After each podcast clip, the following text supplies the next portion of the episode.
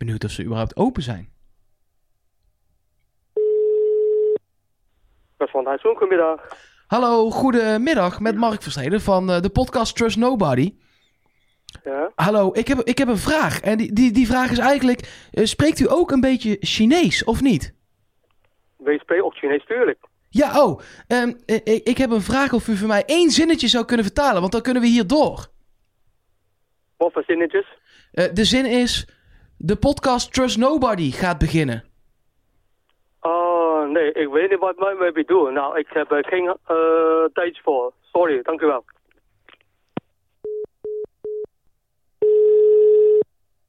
Goedemiddag met de Hallo, goedemiddag met Mark van Trust Nobody. Ehm, ik had een klein vraagje. Eh, wij hebben een probleem en ik denk dat ik daarvoor bij u wel kan zijn. Spreekt u toevallig ook een beetje Chinees? Eh, nee. Niet. Is, is er iemand daar in de buurt die toevallig Chinees spreekt? Eh, mijn werkgever, maar die is op dit moment een beetje druk eh, bezig. Goedemiddag, NMG. Hallo, goedemiddag met Mark Versteden van Trust Nobody, een podcast over Wie is de Mol. Nou, wij, wij, wij zaten gisteren eh, Wie is de Mol te kijken en nu kunnen we eigenlijk niet beginnen voordat er één zin is vertaald in het Chinees. En ik dacht, nou ja, jullie kunnen daar dan wel bij helpen. Oh, misschien kom hier eh, met de manager zeggen. Ik weet niet eh, die alles. Oké, dat is goed. Ja? Oké. Eh, Een beetje later komen, hè. Maar nu nog niet komen. Ah, joh, ik- doe een poging, wij weten toch niet of het klopt. Is goed? Ja, joh, Ja? Gewoon, proberen. Ik tel af en dan doe jij één keer de zin. Oh, oké. Drie, twee, Oké. één. Ja, ja, ja. Eh, drie, twee, één. Eh, hier is de op de Nieuwmarkt. Oké, dankjewel. Ik weet niet zeker of dat nu Chinees was. Hier op de Nieuwmarkt is Chinees voor de podcast Trust Nobody gaat beginnen. Nou, Nou, dan weten we dat ook weer. Ja. Nou, laten we maar gewoon beginnen.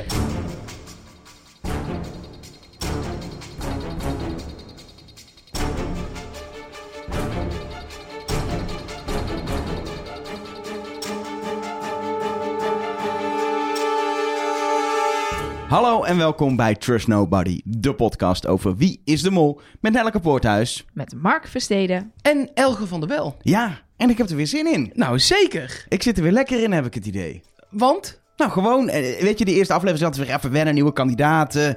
eh, weet je, nieuw seizoen, gaan ze nog gekke dingen doen, is de opening. Maar nu was het gewoon, ja, gewoon een aflevering Wie is de Mol.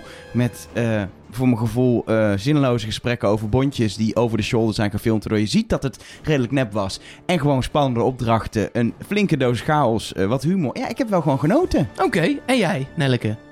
Eh, ja, ik heb ook zeker genoten. Het was eh eh, een klassieke aflevering wat mij betreft. Gewoon een afvaller, drie opdrachten, eh, waarvan eh, de een wat succesvoller dan de ander en de een ook wat haalbaarder dan de ander. Eh, veel gemol, veel genepmol. Eh, ik heb het weer opnieuw terug moeten kijken om een mening te vormen. Die gaan jullie zo natuurlijk allemaal horen. En ik heb weer eens geen idee wie de mol is. Dus het is klassiek. Nou ja, jij zegt wel de ene opdracht moeilijker dan de andere. Maar het, het blijkt, we hebben het net geprobeerd. Vanuit een taxi in China zal het nog lastiger zijn geweest. Dus Nou ja, maar ook arme, arme afhaalrestaurants. Want je merkte altijd, wij belden dat ze iets hadden. Ja, hallo, we zijn gewoon bezig met Ja. eten maken. Laat ons met ik rust. sta en gewoon dan, Bami te bakken. ja, Laat me en dan moet ik voor jou gaan lopen vertalen. En dan proberen ze nog heel beleefd te blijven natuurlijk. Maar gelukkig hoorde je in de auto eh, bij Wie is de Mol ook wel... dat af en toe mensen gewoon dachten... ik hang eh, die idioten Terecht. op, bekijk het even. Terecht. Ik zou het meteen ook doen als ik gebeld word door, door mensen vanuit China die meedoen naar Wie is de Mol. Kom eens even. Ja, Ik, ik heb even... Maar dat heb je volgens mij niet eens door, toch? Want, Nee, ja. want ik zat nog te denken... stel dat je echt zou zeggen... maar hallo, gaan we, we moeten ik ben... het er niet straks over hebben. Oh ja, oké. Die opdracht komt straks pas. Ja, dat is waar. Ja, het was mijn schuld. Maar ik dacht, dadelijk hebben we de hele opdracht al besproken. Ja, ik heb, Oké, ik, gaan we het er zo over hebben. ik heb één ding vooraf, wat ik even bij jullie neer wil leggen. Maar er viel maar één ding heel erg op deze aflevering. In alle drie de opdrachten. Er werd gewerkt in alleen maar eh, in, in de basis duo's van twee of een groepje van drie.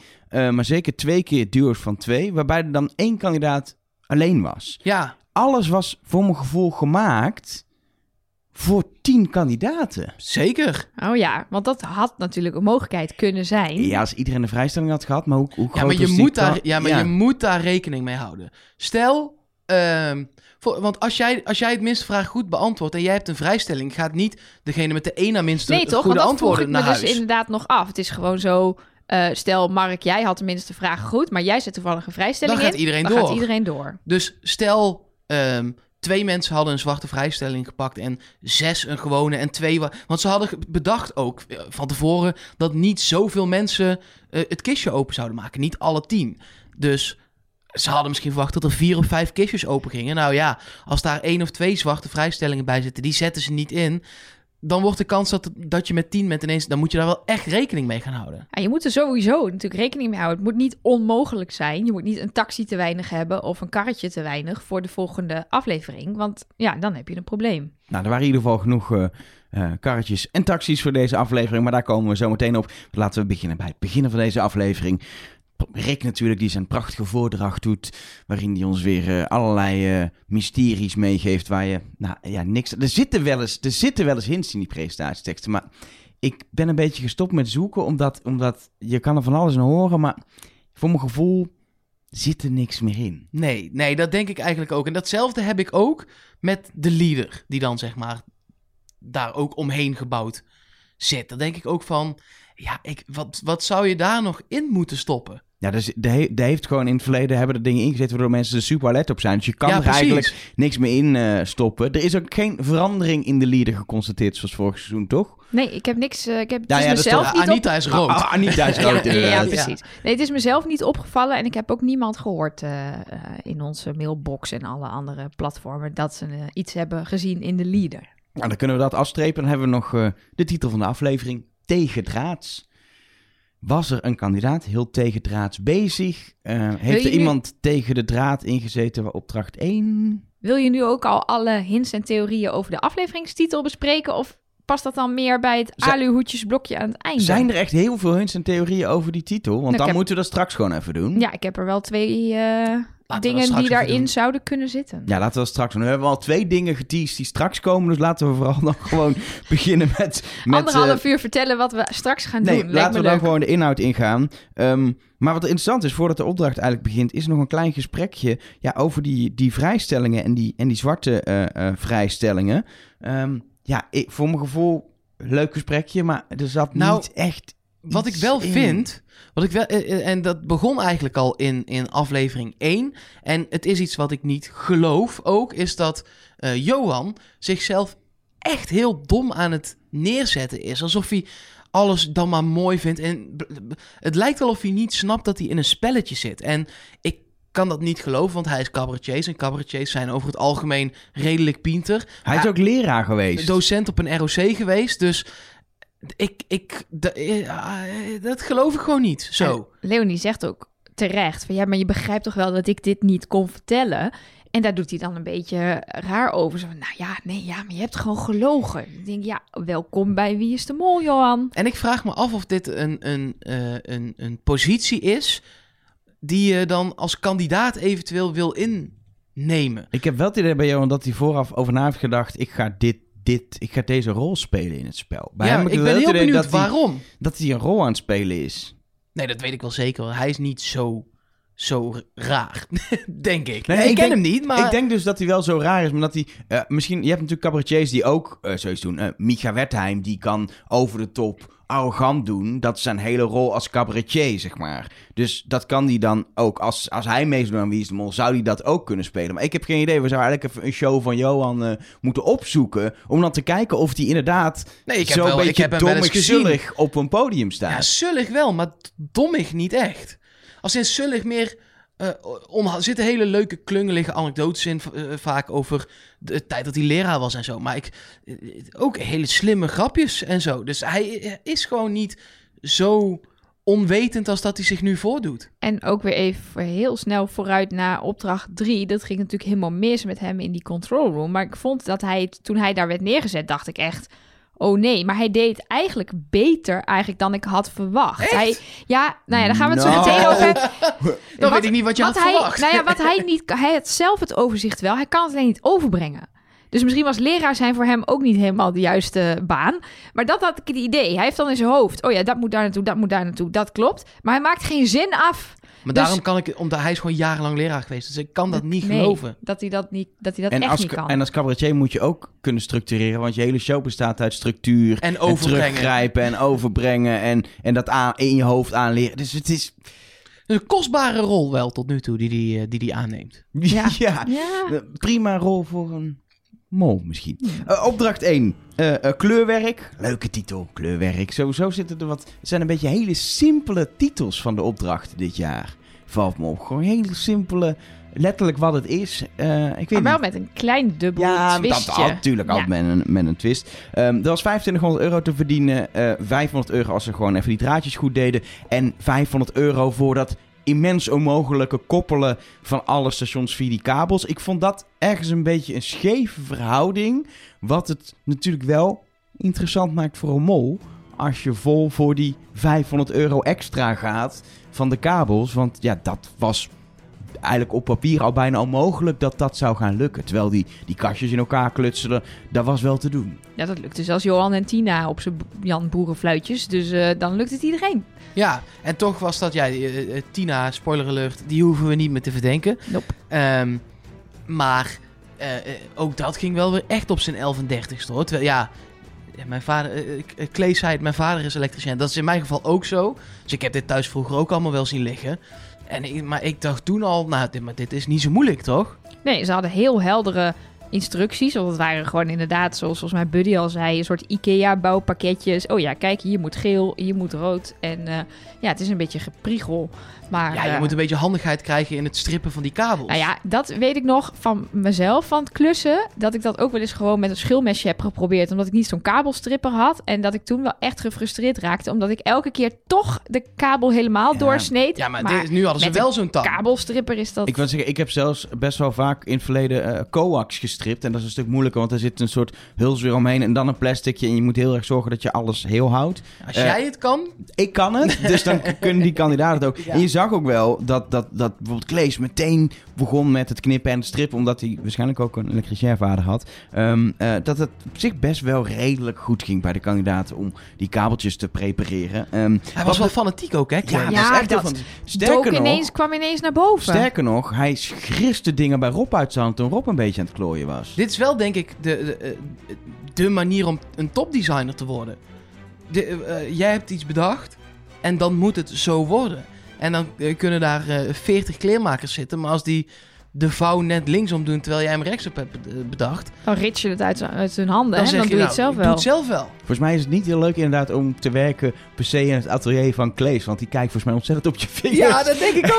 die het Sinds gewoon uit nu. je handen. Misschien, misschien goed om vooraf nog even te hebben. Ze mochten zelf bepalen in welke groepjes ze kwamen. Dat is natuurlijk altijd interessant. Want wat wil dan de mol? En wie wil bij wie? En wie verdenkt wie? En ehm, is daar bij jullie daar iets opgevallen? Ja, als ik de mol was, zou ik in ieder geval niet in het groepje van drie willen zitten.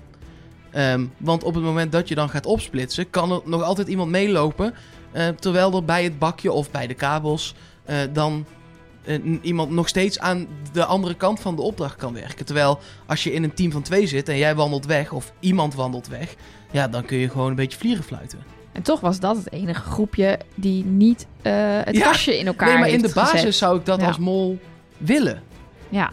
En dat doe je dan bijvoorbeeld door zelf snel een setje te maken. En als ik kijk naar wie dat deed, Johan dook onmiddellijk op Tina. Dat was eigenlijk de eerste die meteen zei, ik wil met jou. Eh, en eh, Rob en Klees sloegen ook vrij snel de armen om elkaar heen. Zo van, wij zijn een setje.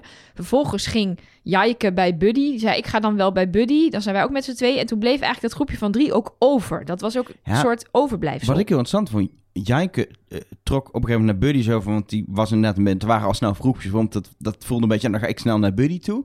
Ze zei in de biecht van, ik ging meteen naar Buddy, maar het duurde best even voordat ze dat deed. Maar wat ik nog interessant vond, is dat Buddy op dat moment, in tenminste, ja, het is heel moeilijk te zien, want je ziet natuurlijk heel weinig en je hoort geluid geloof ik zelfs nog niet meer. Maar Buddy lijkt weg te willen bij Jijke en richting Rob en Klees te willen. Of richting Klees alleen. Hij trekt die kant op. En uiteindelijk dan is ook het wat wegene wat we zien van die groepsvorming is voorbij. Maar het lijkt of Buddy of weg wil bij Jaiken... of heel graag bij een van die twee terecht wilde komen. Wat uiteindelijk dus niet gelukt is. Want de verdeling was uiteindelijk dat Buddy met Jaiken was. Maar ik vond het wel een opvallende actie... dat Buddy echt heel duidelijk weg wilde daar. Ja, dus hij verdenkt Jaike ook niet. Tenminste, niet in wat hij tot nu toe heeft gezegd.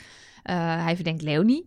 Dus ehm, ja, dus ik kan me voorstellen dat hij dan... Nou ja, hij ging ook niet naar Leonie, want die stond er weer aan de andere kant. Ik had ook het idee trouwens, want Rick moest ook twee keer zeggen... maak vier teams. Ja, maar die eerste was ook wel met een intonatie omhoog. Oh, alsof er nog iets kwam. Ze maak, maak vier teams. Die. eh, Eh, oh ja. Maar dat kwam niet. Nee. Maar ik denk, wat ik ook zag in die move van Buddy, was dat ze per ongeluk al twee groepjes van drie hadden. En dat kon natuurlijk niet. Dus dat ze zelf ook even zaten te rekenen van, oké, hoe verdelen we negen mensen in vier teams? We hadden Tina en Johan, eh, Buddy en Jijke, Rob en Klees en het groepje van drie, Leonie, Mil en Nathan. En daar ging het ook uiteindelijk mis bij die drie. Ehm, en bij de rest ging het, eh, ging het goed. Opvallend dingetje vind ik dan weer dat de kleur die misging groen was. Wat natuurlijk de Mhm. kleur is van Wie is de Mol van de Mol. Maar hoe de kleuren zijn bepaald per groepje. Ja, dat was dan we weer niet. duidelijk. Nee. Voor de, voor de complottheorieën is dat wel eh, nog even leuker die ik wilde droppen. En wat daar interessant aan is, is dat het volgens alle drie de kandidaten klopte het op een gegeven moment. Dus dan moet er in de tijd dat iemand heeft gezegd, dit klopt, en dat Rick op die knop heeft geduwd, moet er toch nog weer ergens een schroefje zijn losgedraaid. Nou, ik heb, ik heb een paar theorieën die ik bedacht bij het terugkijken. Ten eerste zie je ergens op een gegeven moment een shot van een stekker die ergens niet in zit. Dus eh, dat kreeg ik ook heel vaak getipt van anderen. Van zat nou daadwerkelijk de stekker er niet in? Heeft iemand gewoon de stekker eruit getrokken? Eh, het tweede is dat bij de andere groepjes ze op een knopje drukten om te kijken of het rode lampje aanging.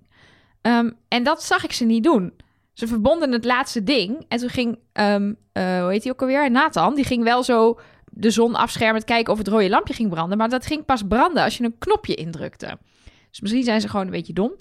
En eh, wat ik me ook nog bedacht, is dat er natuurlijk van die andere draadjes... Er zaten een heleboel draadjes op dat ding waar ze niks mee hoefden te doen. Waren roze en paarse en witte en zwarte. Dat iemand daarvan gewoon een draadje kapot heeft getrokken. Maar dat, is Dat- misschien een dat- beetje flauwe Dat molactie. zou kunnen, dat zou kunnen, maar het is natuurlijk, sorry voor de spoiler, niet zo dat dat kastje daadwerkelijk die eh, kleurdingen aansturen. Niet? Nee joh. Nee, natuurlijk niet. Er komt gewoon iemand van de redactie kijken die zegt, ja, hij klopt. Ja, want dat, dat Nou snapte ja, nou haal je alle magie Ja, van dit programma voor dat, me weg. Dat snapte, Ja, ik, sorry. dat snapte ik sowieso niet. Want als ze niet alle vier waren verbonden, gingen ze toch gewoon wel af, degene die het deden. Waarom zou je ze nog, zeg maar gewoon puur technisch, waarom moesten ze nog verbonden worden ja, dan? ik had eigenlijk gehoopt dat als dat gelukt was, dat verbinden, dat je dan nog een soort regenboog kreeg. Weet je wel? Dus Misschien eerst was het toch rood, zo, misschien gingen ze geel, dan allemaal tegelijk. blauw, groen. En dan nog één keer, boem, alles. Tegelijk. Ja, ik, ik, we zullen het nooit weten. Nee, ze hebben uiteindelijk die groene gewoon afgeschoten. ja, voor het beeld Ja. zou ik ook doen. Eh, want daar moest die drone nog even doorheen. eh, want anders eh, hadden ze die beelden niet. En ik denk dat, ze, dat, die, dat die, het zijn een soort, ik heb foto's gezien, het zijn een soort dozen met, met poederkanonnen erin. Een soort hele grote, eigenlijk van die vuurwerkcakes. Ik weet niet of je die Ja. kent als je vuurwerk afsteekt. Maar dan zit er poeder in wat eruit knalt. Eh, ik denk dat die ook, zeg maar, die worden natuurlijk aan een soort ontstekingsmechanisme gemaakt. Die staan op scherp. Ja, die dus kun je niet volgens mij weer kun je die, volgens mij is het zelfs niet meer veilig om er in de buurt te komen en ze te ontkoppelen. Volgens mij is het enige wat je nog moet doen, is het laten afgaan als ze helemaal op scherp staan. Dus noodgedwongen heeft waarschijnlijk Rick McCullough zelf eh, op de knop gedrukt om die nog even af te schieten. Nee, dat hoefde dus niet, want dat werkte dus niet. Heb ik net geleerd van Mark. Die knop was fake. Ja, er is een ander, er is een ander ergens iets- is er een knop. Ergens is een knop maar waarom gaan ze dan niet gewoon bij die echte knop staan? Ik vind dit zo Zo, oh, sorry. stom. Als je ja. ergens ooit een rode knop ziet op tv, die doen allemaal Precies niks. niks. Nee, ook die van Serious Request niet en zo. Nee. Die wel. Ja, Nee. natuurlijk wel. Nee, die wel. Ik was, dit is een zijstap, maar ik was toevallig bij de officiële enlighting van eh, de letters Eindhoven Centraal op Ja, daar heb ik een Eindhoven. filmpje van gezien. En toen was heel duidelijk dat die knop niks deed. Nee, de, de, je drukte op die knop en je zag gewoon ook in de videobeelden dat er vervolgens iemand, er heeft iemand van je porto gezegd, ja, doe maar. En dan, dan gaat er iemand gewoon twee stekkers in elkaar duwen. Nou, zo heeft dat waarschijnlijk ongeveer letterlijk ook gewerkt bij deze opdracht. En dat Rick heel hard ook aftelde, zodat iedereen het duidelijk kon horen bij de crew. 5, 4, 3, 2, 1. En dan die stekkers in elkaar en ging die af. Zoiets zal het geweest zijn. Maar nog even een spelregelpuntje. Hè? Want wat me nog niet 100% duidelijk is, is... Kon je extra geld verdienen met het aan elkaar koppelen... als het kastje niet oké was? Nee, volgens mij moest dan wel alles werken. Ja, volgens dat mij was idee het, het was een, ik het was een ja. bonus als alles werkte. En dan er nog gekoppeld, dan kwam er 500 euro Dat, eh, eh, de- bij. maar Nathan riep dat op een gegeven moment ook tegen Ja. Wil. Van, ja, we kunnen dat wel doen, maar als dit niet af is, dan hebben we daar niks aan. Nou ja, precies daarom vind ik inderdaad dat, dat eh, Miluska best wel verdacht was daar. Omdat zij al vrij snel iemand bij dat kastje zet die zelf, Leonie, die zelf al een paar keer heeft gezegd... ik raak in paniek als ik een schroevendraaier zie. Die vorige aflevering ongeveer met de achterkant van haar hoofd een schroef in een, in een stoel zat te ha- hoe noem je dat? Hameren. Eh, dus, dat dus waarom laat je haar bij dat kastje staan en ga je al vrij snel zeggen: Oké, jullie doen dat kastje, ik ga rondlopen, ik ga met die kabels bezig. Ik snap dat je denkt: ik moet de, de, de krachten verdelen, maar ja. Zodra dat kastje niet werkte, had het dus helemaal geen zin om met die kabels te gaan sjouwen. Nee, het was veel logisch wat, wat Klees en Rob deden, die echt wel samen het hebben gedaan. En ook, ze waren, Rob misschien niet altijd even goed, maar ze waren echt aan het samenwerken. De ene vasthouden, de andere schroefdraaien. En toen waren ze klaar. En toen snel samen met die kabels aan de slag. En, inderdaad zij ook zijn één die dan nog- de kabels afwikkelt en de ander die Ja, ermee rent. En ze Ja. zijn best ver gekomen met die kabels nog. Want ze kwamen dat andere team op een gegeven moment tegen. Maar het, Dus het was die- voor mij wel echt onduidelijk tot op dat moment of alle teams naar die kast moesten of dat ze inderdaad gewoon elkaar moesten vinden. Ik snapte ook nog steeds niet hoe de kabels precies hadden moeten lopen. En, eh, eh, Hier had ik nou echt een Vlaamse molkaart willen hebben. Ja, even zo'n infographicje. Zo van, Dit hier is staat team 1, hier staat team 2, hier staat eh, groen, hier staat rood.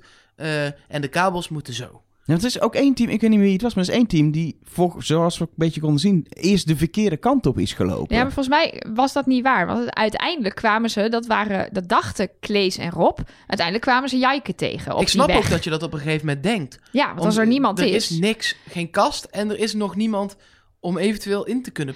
En, en. Tina en Johan, die hebben überhaupt niks met die kabels gedaan. Die stonden alleen maar boven op die dam. Nou, zullen we maar eens die andere gaan Ja, roepen? maar sto- stond, stond, konden zij ook niet gewoon makkelijk naar beneden vanaf die plek? Want dat is onduidelijk. Want ze hadden het over kabels naar beneden gooien. En je, het shot was niet zo goed of ze nou op een soort toren stonden, echt met zo'n ladder of zo. Dat ze erop geklommen zijn. Of, Of dat er gewoon een afstapje was. Nou, er kwam op een gegeven moment Chinees voorbij wandelen. ja, Nee, dus, Dus volgens mij, volgens mij was het gewoon, eh, was er gewoon een weg. Ja, het is een of een beetje, pad een beetje geval. onduidelijk eh, voor, voor ons als kijker. Ehm, hebben jullie nog andere dingen die zijn, zijn opgevallen in, Nee. in het gedrag van Va- iedereen? Nee, en ik vind 1500 eh, euro ook eigenlijk een prima bedrag. Ja, er was, ik denk bij deze opdracht gewoon op papier dat de, zeg maar, de verwachting is dat eigenlijk dat schroeven wel lukt. Want het is echt moeilijk ook te mollen, ehm, eh, omdat er altijd een kandidaat is die checkt. Dus dat is voor de mol echt wel moeilijk. Nou, het Ja, is bij ik- één team toch misgegaan. Dus u weet, de mol Ja, dus het ik zou ook niet du- durven zeggen dat per se de mol daarin zit. Want stel, Rob is de mol. Ja, met zo'n Klees erbij. Ja, eh, Ja, hoe je- ga je dat doen? Ja, kun je het voor zijn ogen doorknippen weer. Maar, ja, maar dat lijkt me nogal een ja. verhaal. Ja, nee, dus daarom zou ik ook zeggen... Ja, dat is heel logisch dat het wel een beetje gaat lukken. En dan is 1500 euro toch nog 1000 euro te weinig. Ja, maar die, vij- die 500 euro had ik verwacht dat dat nooit zou lukken, die laatste. Die Nee, kabels, als je ook ziet hoe dat bij iedereen de knoop ging, dat was niet eens meer een mollenstreek, want dan hadden ze bij iedereen een mollenshake. Het is gewoon heel moeilijk als je dat nooit doet om zo'n kabel goed af te rollen. Ja, dat, dat is echt... Je denkt, ja, je hebt toch een kabel en die rol je af. Maar dat, dat zijn echt lompe dingen. Nee, dat klopt. Ik zag mensen ook zeggen... oh, eh, eerst lagen ze allemaal helemaal netjes... en ze beginnen te lopen en hij is in de knoop. Wat een mollenstreek. Maar dat inderdaad, dat is niet per se zo. Want je moet precies de juiste lus elke keer afrollen. En als je, dat niet, als je die niet op de juiste manier om de rol heen afwikkelt... ja, dan zit alles in de knoop. Nog één ding wat me opviel tijdens deze opdracht... was hoe open Buddy en Jaike tegen elkaar waren... over wie zij, eh, op wie ze zaten de laatste test. Maar klopt het ook? Want Buddy zei dat hij, zeker Buddy, letterlijk dat hij, dat hij Leonie als hoofdverdachte had. Nee, ik heb dus opgezocht en in mijn boekje staat dat hij bij de executie vorige aflevering inderdaad eh, Leonie noemde als verdachte. En dat Jijke inderdaad Buddy, Miluska en Anita noemde. Nou noemde ze tegenover Buddy natuurlijk niet dat ze Buddy verdenkt, maar ze zei wel dat ze op Anita zat. Nou is dat natuurlijk op zich nog informatie. Daarvan snap ik dat je dat zegt. Die is er toch uit. En dan kan je een beetje de domme kandidaat spelen die je toch niet weet. Maar waarom Buddy dan gewoon eerlijk is tegen Jijke? Ja, ik begrijp de tactiek Om- niet. Misschien omdat hij helemaal niemand te verdenken heeft. Als mol kun je natuurlijk gewoon lekker een verdenking in je hoofd doen. En hem ook nog open en eerlijk aan anderen vertellen. Juist om mensen misschien een beetje weg te leiden van jezelf. Hmm. Ja, en als je op een gegeven moment zoveel gaat liegen dat het niet meer uitmaakt wat je zegt. Dat kan ook nog een tactiek zijn natuurlijk. Ja, want ze hebben natuurlijk wel ontdekt dat hij de vorige keer gelogen heeft. Over Ja. welke pad hij had gekozen en zo. En over wat hij had gekregen. Dus eh, nu is hij gewoon zo onbetrouwbaar dat hij gewoon openlijk de waarheid kan spreken. Je- Bijvoorbeeld, ja, het zou kunnen. Ja, het kan, zeker. Nou, in ieder geval even terug naar de opdracht. Eh, er werd dus 1500 euro verdiend. Eh, dat zorgt wel voor een, nou, toch een, een mooie veelvuldiging van de pot. Want die stond op 170 euro. Er komt gewoon bijna 10 keer zoveel bij. en komen we op 1670 euro. Ehm, ja, dat is nog steeds dat je denkt... halverwege aflevering 2 niet echt een pot eh, om over naar huis te schrijven vanuit Je China. merkt, je merkt ook wel dat de, de makers van Wie is de Mol heel graag wat meer geld in de pot willen. Want eh, bij alle opdrachten hingen er echt enorme bedragen aan. Hè? Ja, we hebben wel eens opdrachten gehad, volgens mij, waar je 750 euro mee Ja. kon verdienen, toch? Ja, maar deze aflevering allemaal 2K en, en meer. Ja, en dat was soms een verdubbeling van de pot als ze het zouden winnen. Want Ja. eh, dat eh, heeft Rick ze ook nadrukkelijk verteld. Nou, dat is in ieder geval niet gelukt. Voordat we naar de volgende opdracht gaan, eh, nog even belangrijk wat daar tussendoor gebeurt. Want er was opeens een, een, mogelijke kamerwissel. Buddy die zei, eh, ja, ik wil wel kamers wisselen. En er, er zit een soort kwartet van kandidaten in, die ook in opdrachten vervolgens in groepjes naar elkaar toe trekt. Die heel duidelijk, ja, ook gewoon open en bloot in beeld worden gezet dat er, dat er flink wordt verdacht. En dat is dus eh, eh, Buddy en Johan die nu samen een kamer delen. En, en Miluska en Leonie. Ehm, die zaten eerst zat een man-vrouw bij elkaar op de kamer. En nu eh, twee mannen, twee vrouwen. Maar dat, dat kwartet komt zo naar voren in deze aflevering. Ook nog verderop in de opdracht in de formaties. Dat ik denk, ja, waarom wordt daar zo... Ja, het is ook gebeurd in het spel natuurlijk, letterlijk. Dat er zo wordt ingezocht. Maar het wordt ook zo duidelijk allemaal in beeld gebracht. Mo- moet, moet dat onze aandacht afleiden, van de andere vijf kandidaten? Nou, ik vond het wel een slimme actie. Dat je als bondje even niet bij elkaar op de kamer gaat. Eh, en misschien zijn eh Mil en Buddy wel echt eh, super close. En hebben ze dus nu echt afgesproken. Wij delen alles. En we gaan nu informatie schrapen overal waar we kunnen. En dan, ja, dat bondje tussen Leonie en Johan was aardig bekoeld door de, het verraad van Leonie. Dus ehm, ik vond het wel een strakke actie. Maar het zorgde inderdaad wel voor dat die mensen veel in beeld waren. En dat er mensen zoals Rob en Jaike zijn waarvan ik denk... ehm, hebben die ook iets gedaan? Deden die mee?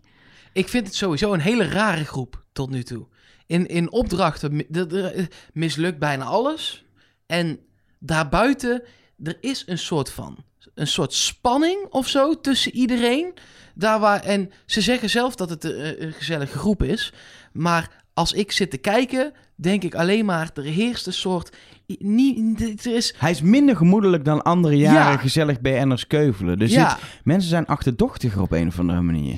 Misschien ook omdat het vroeg in het spel is, hè? Ja, weet ik niet. Je hebt ook wel eens jaren gehad dat het, dat het juist heel gezellig was. Maar de mensen die eh, nu, denk ik, dit is, dit is een aanname, zijn gescout om het gezellig te maken. Eh, Anita als moederfiguur, Tina als cabaretière. Nou, die liggen er nu al uit ook. Eh, eh, Johan is, is eh, cabaretier, maar dat vind ik de meest achterdochtige en vage van allemaal. En als die ontbreken, dan... dan kunnen de, de fanatiekere kandidaten, zoals een Jaike, die echt na iedere opdracht van 0 euro, die gaat met stekker smijten als, als dingen niet lukken. Hebben we gezien. Eh, eh, Ja, ik wil echt niet in de buurt zijn bij het einde van de nee. opdracht bij Jaiko. Dat is echt levensgevaarlijk volgens mij. En, en ook Buddy. En eh, eh, dat zijn dan de, de, de fanatieken. Die, die kunnen dan de, de bovenhand gaan voeren in zo'n groep. Eh, omdat al het gemoedelijke... Ja, het, heeft het spel al verlaten. Maar er is ook iets raars aan de hand. Want het deed me een beetje denken aan het seizoen van Jan Versteeg. Waarbij ook in het begin, het, eh, later ook nog, maar meteen eigenlijk vanaf het begin af aan het spel ook best wel hard werd gespeeld. Wij zeiden toen, misschien ligt dat aan die opening in vijf verschillende landen. Dat je niet meteen een groep bent, maar bij elkaar gezet wordt. En meteen, hallo, waarom hebben jullie geen geld opgehaald? Verklaar je nader. Maar dat lijkt dus niet te gebeuren in deze groep. Dat zegt Rick ook. Dus ze zijn fanatiek in de spellen. Maar als het misgaat, is er niet een of ander een of andere woede of frustratie en een verhoor van hallo, wat is er nou precies Nou, gebeurd? Dan vinden ze het allemaal weer prima. Sterker nog, bij de opdracht 2, daar kunnen we nu wel over gaan hebben, toch? zeker. Bij, bij opdracht 2, dat is de, de, de afhaal-Chinees opdracht. Nou, we hebben het net geprobeerd. Dat is heel moeilijk. Dus ik snap uiteindelijk van iedereen de keuze nog wel om zonder geld daarheen te gaan. Maar ze gaan elkaar... Nou, het was, was haast een soort wave. Een, eh, een, appla- een ronde applaus voor iedereen voor het niet binnenhalen van geld. Ja, voor het dan in ieder geval niet 100 euro uit de pot halen, maar 0 euro in de pot. Ja, Dat vonden ze dan al. eh, Kijk, en we zien natuurlijk niet alles, maar ook het feit dat Rick het in zijn voice-over, in zijn presentatietekst zegt van deze groep houdt elkaar niet verantwoordelijk voor het niet binnenhalen van geld. Denk ik, nou, misschien moeten jullie dat maar eens gaan doen, jongens. Want eh, mag ik nog één keer met mijn stokpaardje komen? Nou, Dit is een BN'ersgroep. Je, ze, ze hebben het letterlijk ook... Ik weet niet meer wie precies gezegd deze aflevering. Volgens mij heb ik het ook niet opgeschreven. Eh, dat geld is wel leuk. Maar uiteindelijk zijn we hier om de mol te vinden. Zijn Miluska. Miluska dat? Miluska. Ja, dat dacht ik al. En dat is wat je ziet. Eh, als het gaat om geld ophalen en dat lukt niet, boeiend. Maar als het gaat om het vinden van de mol en wie heeft welke informatie, totale achterdocht. Maar de beste ja, manier... dat is het. Maar ja. de, de beste manier om een mol te vinden is met z'n allen voor het geld gaan. Ja. Dan komt de dat mol vanzelf boven Ja, water alleen of, dan- of hij doet niks. Maar dat Dan kan weet ten koste iedereen van het. jezelf. Precies. En dat gaat ook misschien, dan moet jij naar huis. En dat willen ze Ja, natuurlijk dat niet. willen ze niet. Nee. Dus het is een beetje, eh, het, ja, eh, eh, er lopen er gewoon zes te mollen nu. Omdat Ja. het geld gewoon, het interesseert ze niet. Maar ik heb ook een oplossing voor het probleem. Oh. En ik denk dat dit gaat werken. Stel je doet Wie is de Mol met BN'ers. Dan moet je de pot niet per se doen eh, voor geld. Dat geld moet je gewoon, dat moeten we gewoon los gaan laten vanaf volgend seizoen. En eh, we moeten in gaan zetten op eh, dat die BN'ers hun vak zo lang niet mogen uitvoeren. Dus als je er als, als, je er als eerste uitvliegt, mag je een jaar niet op tv. Als je er als tweede uitvliegt, mag je eh, tien maanden niet op tv. En zo door. En als je Een soort eh, flexwet nieuwe stijl is ja, dit. en, eh, en als je in de finale komt, dan... En dat zal Mag je morgen weer op tv? Ja, ja. En, dat, maar- en bij de opdrachten is dan niet geld te verdienen, maar weken dat je weer op tv mag. Dus dan kun je niet 300 euro winnen voor de pot, maar 15 dagen op tv voor de pot. Ja, of, of, of, of dat je geen, geen ehm, commerciële dingetje op Instagram meer mag doen of zo. doen ze natuurlijk ook allemaal. Ja. Zeker juist als ze bij Wie is de Mol hebben gezeten. Dan komen de samenwerkingen. Ineens De eh, influencer deals komen hoeken en ja. gaten. Ja. Als je tegen Rob Hmm. DK zegt, hey, dit is een Avrotros programma, we hebben ook de beste zangers. Als jij wint, Mag je erin? dan mag jij mee. Ik dacht, het gaat veel beter werken dan die 1700 euro die hij kan winnen. Die, waar hij waar die, eh, een half uur liedjes voor moet zingen. Maar ja, voor kijkers wordt het wel ingewikkeld, denk ik. Misschien wel. Anyway, ehm, wat, ik, wat ik opvallend vond hier bij die, bij die, bij die taxi-opdrachten, afhaal Chinees officieel genaamd natuurlijk, ehm, dat ehm, die, die groepjes waar ik net over had, dat we dat letterlijk weer zagen. Eh, Buddy die ging met Leonie en Miluska ging eh, eh, met Johan. En het was ook heel duidelijk dat, dat letterlijk Buddy dat wilde met Leonie en Miluska dat wilde met... Het was heel, zo duidelijk wie, alsof ze elkaar allemaal verdenken of dat... Het is... Het trekt zo de aandacht. Ja, en, ik, en, en ik, het was wel zielig, hè, Tina? Ja, ze vonden het wel, wel chill volgens mij. Ja, maar... Ik dacht ook meteen, dit is niet de mol. De mol gaat niet alleen in de taxi zitten. Eh, maar ja, dat bleek dus ook. dat was, ik heb vrij- andere vrij redenen, andere redenen om aan te nemen dat ze niet de mol was. Ja, ik, maar ik heb... Nou, sowieso, ik vond dit een hilarische opdracht. Eh, ik heb natuurlijk helemaal dubbel gelegen om, ja, logisch, Nathan en Rob en hun taxichauffeur. Die Wat- was fantastisch. wat een held. Maar ik heb ook echt wel om Tina moeten lachen. Die daar gewoon helemaal... Die telefoon, die lag waarschijnlijk op de achterbank. Die heeft ze niet eens gezien. Maar dat hoefde ook niet, want ze kon de taxichauffeur niet verstaan, maar wel begrijpen. Dus die zaten helemaal op één lijn. Wat je heel vaak ziet, ook bijvoorbeeld in de eerste aflevering, is dat ze dan Nederlands gaan praten, maar heel overdreven, met heel veel gebaren. Maar ze was gewoon aan het praten en ze had volgens mij letterlijk het idee dat die man wel begreep wat ze zei. Als zij gewoon Nederlandse volzinnen eruit gooide. En op een gegeven moment legde ze de knieën of de voeten gewoon op het dashboardkastje. Lag ze te chillen en dacht ze, ik kom er wel, oh we zijn op weg naar het juiste adres. En, maar heeft eh, die man gewoon dat adres verkeerd verstaan? Want Ja. ze zat uiteindelijk, natuurlijk hilarisch trouwens, die montage met het nachtshot van de stad. En dan, Rick, Hallo! hallo! Oh, arme Nee, Tina. Wat je, wat, je, wat je zag in de ondertiteling, het moesten, ze moesten naar de Bindu-straat, geloof ik. Maar Binnen de, Hoestraat. Binhoestraat. En in de ondertiteling zeg je ook, hij ging naar het het Bindu Binnen hoe gebied? gebied of, Of plein, district, district. of, eh, Hij ging naar iets anders. Dat was ook in de vertaling duidelijk te zien. Hij had het verkeerd Ja, maar dat was bij andere taxichauffeurs ook in de vertaling te zien. Want straat is natuurlijk geen Chinees woord. Nee, maar je kan het wel vertalen. Ja, nee, maar bij andere taxichauffeurs die zeiden ook nadat ze een Chinees aan de telefoon hadden gehad via de hulplijn, de, het Binhu-gebied. Dus nou ja, in ieder geval, het was in ieder geval duidelijk dat ze niet zat waar ze moest zijn, want het zag er totaal anders uit. Het zat ook niet in de buurt volgens mij van Ja. de juiste straat. Ja, hoe kan je in, in, deze, in deze opdracht nu mollen? Volgens mij door gewoon te zorgen dat je eigenlijk echt te laat aan zou komen.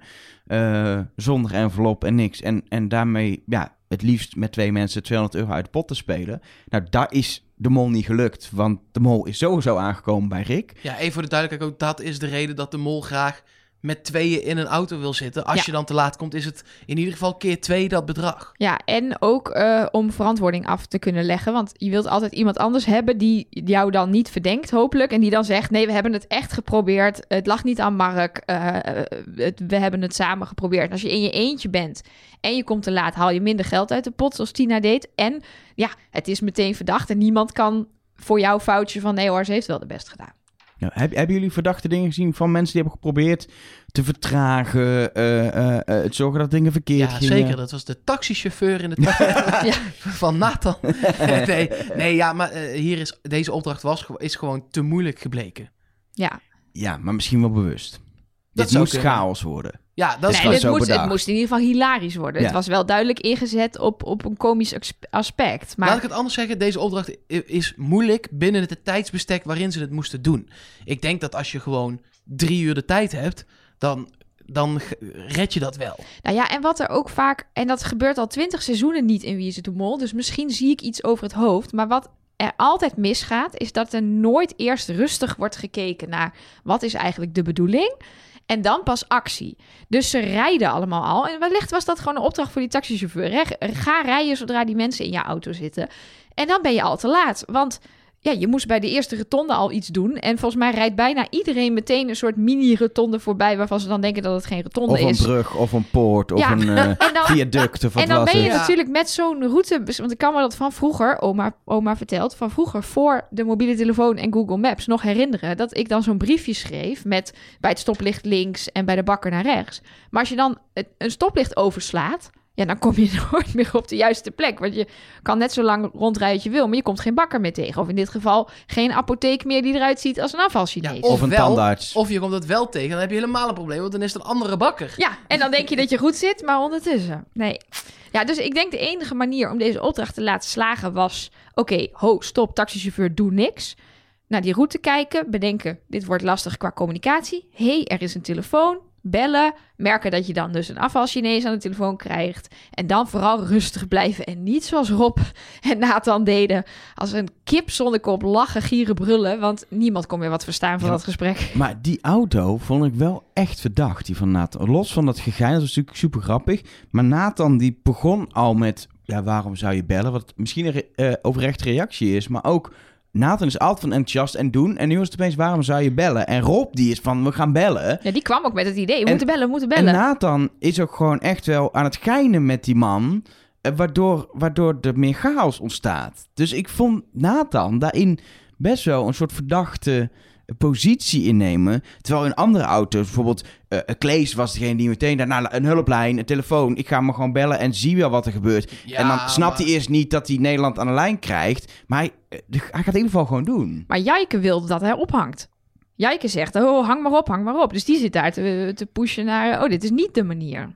Ja, wanneer, Vond ik wel wanneer, is het, ja, wanneer is dat een oprechte reactie als je in die auto zit en wanneer zou het een mol eh, kunnen zijn? Dat is sowieso lastig, want ik vond bijvoorbeeld de reactie van Miluska... als ze erachter komen dat ze Namke aan de telefoon hebben... en dat ze dus afvalchinezen aan het bellen zijn... ik vond die heel geacteerd. Johan, die denkt, die, die, die vond ik oprecht zo Ja, van... die denkt, oh, daar haal ik wel eens Oh, eten. Namke, dat ken ik, dat zit op de Zeedijk in Amsterdam. En dan zie je Miluska echt zo... Oh, oh, we willen afvalchinezen. Oh, wat geinig. En denk ik, nou, eh dat wist je dus al. Maar goed, dat, is, dat Maar was vind- dan weer mijn... Ik vind Meluska als foodie gewoon iemand die een hekel heeft aan, aan afval Chinees eten, denk ik. Nee, zij is wel volgens mij van de, Cheesecake. van de cheesecake. Ze bestaat uit cheesecake, hoorde ik. Dus eh, ja, maar wat ik... Zouden ze nou echt die afvalchinezen niet op de hoogte hebben gesteld? Of was dat toch een soort van eh, po- vooraf belletje? Want ja, we hebben het dus net geprobeerd en... Nou, die mensen die werken natuurlijk niet mee. Want die denken, laat me met rust. Je, je, je, je valt me lastig. Doe niet zo stom. En, of zouden eh, zij nog wel ook buiten de... aan het, dat die mensen niet zijn geïnformeerd, maar dat je wel in de eerste twee zinnen heel even zegt, wij zitten voor Wie is de Mol in China. Oké, ik, ga, ik ga jullie even iets vertellen. Het zou zomaar kunnen zijn dat er gewoon een achttal of tiental mensen zijn geproduceerd in Nederland, in China.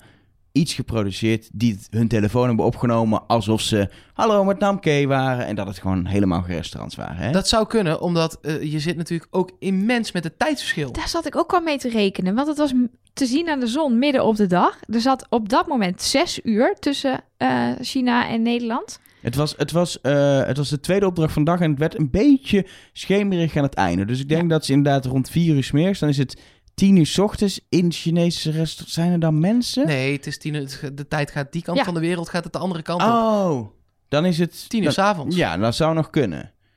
Het kan. Huh, tien uur s avonds, als het daar vier uur s middags is? Nee, Nee, tien uur s ochtends.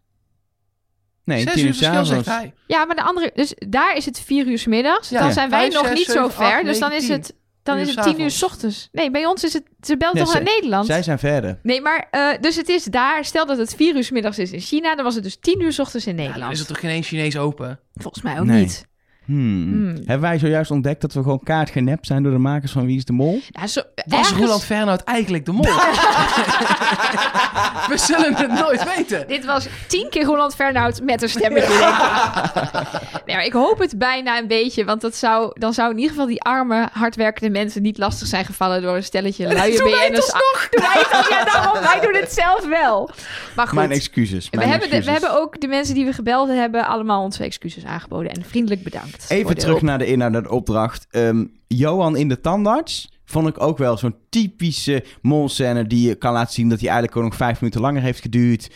Ik vond het wel typisch hoor, dat hij die tandarts... Ja, misschien is het heel logisch dat je denkt dat het daar is, maar hij loopt ook echt zo binnen en zo... Oh, oh nee, dit is, ta- oh, dit is tandarts. Oh, dan gaan we weer naar buiten. Ik zie ook nu zo'n beeld voor me dat hij zo richting dat pand loopt en dan in de camera zegt: Oh, ik zie het al, dit is een tandarts. Eh, maar ik ga toch even kijken. Oh, kijk, hier staat een hele grote tandprothese. Volgens mij is dit een tandarts. Maar ik ga toch nog even verder kijken. Dat, je dan, dat hij dat op die manier doet. Maar goed, dat heb ik wel vaker, dat ik dan ga al nadenken over de laatste aflevering en hoe mooi het zou zijn als dit een molactie was. Zijn er nog verder nog opvallende zaken? Ja, wat ik namelijk ook nog heb opgeschreven is de mensen die initiëren om te stoppen met zoeken naar de envelop. Oh, en heb op ik ook tijd gekeken, ja. terug te gaan naar de eindlocatie. Dat is natuurlijk een belangrijk moment. Ehm, want als je dat niet doet, als je daar te laat bent, dan haal je zelfs nog 100 euro of 200 euro uit de pot. Ehm, en eh, Buddy kwam daar in ieder geval volgens de montage als eerste mee. En vervolgens eh, Johan ook. Van laten we maar teruggaan. Laten we dit maar niet doen. Ehm, dus dan, hun, hun zeg maar duo's, eh, Leonie en Miluska, gaan daar uiteindelijk ook in mee. En iedereen is uiteindelijk op tijd. Eh, wat wel opvalt is dat Rob en Nathan volgens mij een kwartier voor tijd, iets met 12 minuten nog op de klok bij Rick binnenkomen. Ja, maar als je op een gegeven moment zo de weg kwijt bent en echt niet meer weet waar je zit... Dan, en volgens mij was dat bij alle vijf de, de taxis True. zo. Dan neem je die beslissing denk ik een stuk sneller dan dat je het gevoel hebt dat je heel erg in de buurt... Misschien waren ze wel allemaal heel erg in de buurt, maar ze dachten allemaal van niet. Ze dachten oprecht, ja misschien Ja, was dat wel de. Dit wordt, we, we, we, er staan zes punten op deze kaart, we zijn bij punt twee. Ja. Dit gaat hem niet meer worden. Het, het was trouwens bij Rob en Nathan Rob die, die eh, Oh, initiatief heeft- nam. Die ah. had ik ook nog opgeschreven. Ik had drie kandidaten waarvan we het hebben gezien. Eh, de derde was Rob. Die Ja. zei, eh, volgens mij moeten we terug. Ja, en eh, ik hoorde in de officiële Wie is de Mol podcast van Rick dat het, ze het best wel jammer vonden dat niemand de plekken had bereikt. Want ze hadden dus blijkbaar hele mooie plekken uitgekozen. Waar ook allemaal productiemedewerkers klaar stonden eh, met de envelop met geld. Eh, ja, is nooit wat in beeld gebracht, want Had je de opdracht wat er niet. makkelijker moeten maken. Precies. In ieder geval, uiteindelijk, nou eigenlijk nog, ondanks dat dan niemand een envelop heeft bereikt, slechts 100 euro uit de pot. Het hadden er 900 kunnen zijn. De pot had bijna helemaal leeg kunnen zijn. Maar nu bleef er nog wat in zitten. 1570 euro om daarmee te beginnen aan opdracht nummer 3. Ik vond eh, eh, opdracht 2 een van de, van de leukere opdrachten van de afgelopen jaren. En ja, ik kan er niks aan doen. Zo saai vond ik opdracht 3. Ja, weet je wat het met opdracht 3 is? Het was super moeilijk om echt goed te zien wat daar nou gebeurde en hoe daar gemold kon worden. Je hebt natuurlijk de eeuwige control room. Daar hebben we ook wel wat gezien en daar zijn rare dingen gebeurd. Maar verder met die karretjes, ik kon er als kijker heel weinig mee. Ik kon me er geen voorstelling van maken. Ik zag wel die kaart van het park. En ik, ik, ik snapte de opdracht. Maar ik miste denk ik toch of een dubbele laag. Dat, misschien, dat er ergens jokers lagen. Of, of Of gewoon het antwoord, dat dat gewoon naast Johan lag de hele tijd. ja, dat wat zo was. Ja. nou, ja. sterker nog, hij had dus een blaadje met hoe het zou moeten op het scherm. Maar achter hun lag de ka- of hing de kaart aan de muur, gigantisch van het park. En op die kaart hadden ze superhandig nog een keer die oplossing in het meer geplakt. Dus ze hadden gewoon voor die kaart kunnen gaan staan met z'n tweeën. En op die manier gewoon een heel heldere beeld kunnen schetsen van wat er moest gebeuren. Maar er is echt iets niet goed Ja, gegaan. maar zowel, zowel Leonie die alleen maar die porto in de hand heeft gehad en een beetje voor de scherm heeft gestaan, maar verder helemaal niet verder heeft gekeken volgens mij ongeveer. En Johan die een beetje uitzoomde als iemand iets vroeg, maar wel zei bij een wereldkaart, eh, een Chinese wereldkaart moet China in het midden. Nou, dat was het Ehm, goede idee, want ja. dat klopte. Maar uiteindelijk toch de dingen allemaal op de verkeerde plek heeft. Ik, ik, Ja, hij Ik beweerde niet. te weten waar Zuid-Amerika ligt.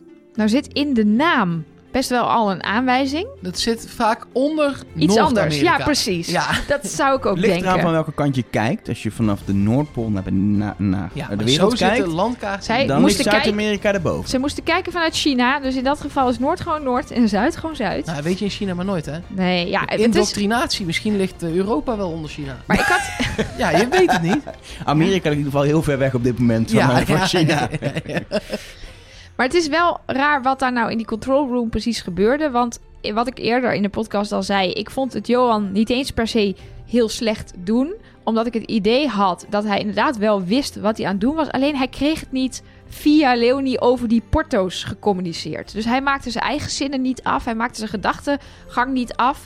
Eh, en Leonie herhaalde volgens mij alleen maar de hele tijd exact wat hij zei. Wat dus niet heel duidelijk was. Die dacht gewoon, ik heb bij de eerste opdracht met dat kastje al gefaald.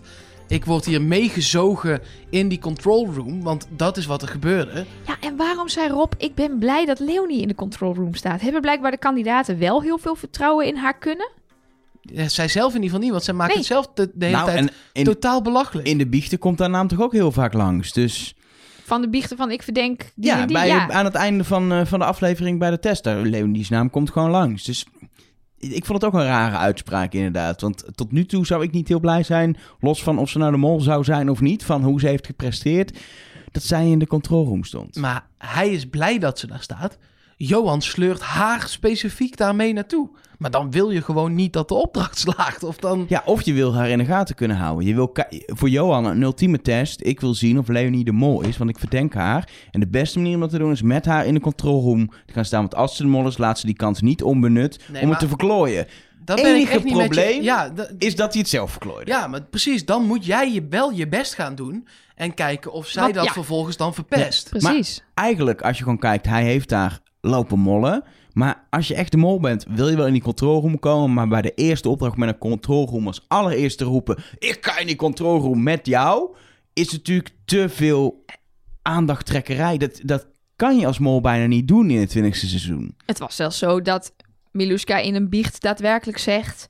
Als mol wil je in de control room. Dus het zou zomaar kunnen dat de mol daar stond. Nou, als dat zelfs de programmamakers dat gewoon zo in een biecht vertellen... dan stond waarschijnlijk de mol niet in de control room. Niets is wat het lijkt. Ja, oké. Als we dat elke keer We zeggen na schrijven dat alles wat wij Ja, maar- vertellen... dan... ja, maar eh, we schrijven dat af precies om die reden, waardoor je het ook gewoon wel in je face kan doen. Het maakt volgens mij helemaal niet meer uit bij montage of je het wel heel duidelijk maakt of nee, niet. dat is een beetje de, de- het buddy-ding. Als je maar vaak genoeg liegt, dan kun je daarna prima een paar keer de waarheid doen. True. Maar wat wel eh, in deze opdracht is, omdat het een soort alles of niet soort, het is een alles of niks opdracht. Je hoeft ook in het park maar één puzzelstuk niet op de goede plek te leggen of één keer iets eh, niet goed te doen en dan is er alsnog geen geld verdiend. Dus je hoeft niet in die control room om echt macht te hebben over de uitkomst van het spel. Dit was voor mijn gevoel ook weer zo'n opdracht die gemaakt was om niet te lukken. Want met negen kandidaten, allemaal eh, buiten elkaar en een control room, weet je gewoon dat de kans dat het helemaal lukt, compleet, dat die minimaal is. En je ziet inderdaad, er komt best wat op de goede plek,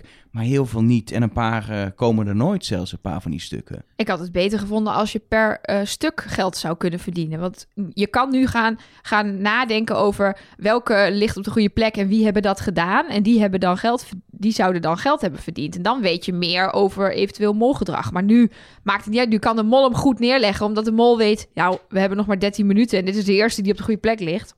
Laat maar. Je kunt wel aan eh, de hoeveelheid bedragen die er op dit moment eh, worden uitgereikt door de productie, zeg maar, per opdracht. En hoe die worden verdeeld.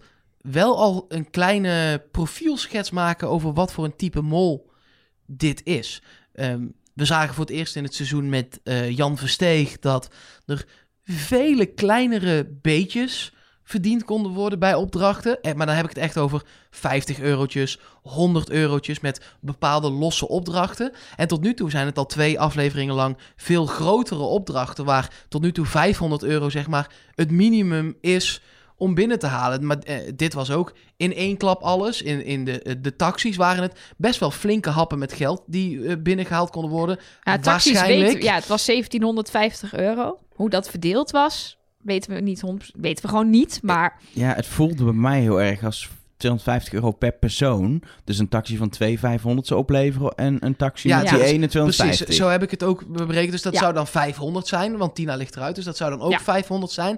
500 is best wel substantieel. Dus ik ben gestopt met het kijken naar de fanatiekere mollen. Want jouw theorie is bij een fanatieke mol zoals Jan Versteeg was... Je kunt af en toe best hele kleine ja, beetjes die kan af en binnenhalen. toe iets binnenhalen. en dan kun je daar heel blij mee zijn met die 100 euro en laten zien, ik heb 100 euro. Maar het is veel moeilijker voor een fanatieke kandidaat om echt al een substantieel bedrag van 500. En in dit geval zelfs een hap van 2000 was het toch? Bij Ja, die laatste 2000 bij opdracht. deze opdracht, klopt. Ehm, dat, dat, is, dat is echt hele andere orde van, van grootte. ja.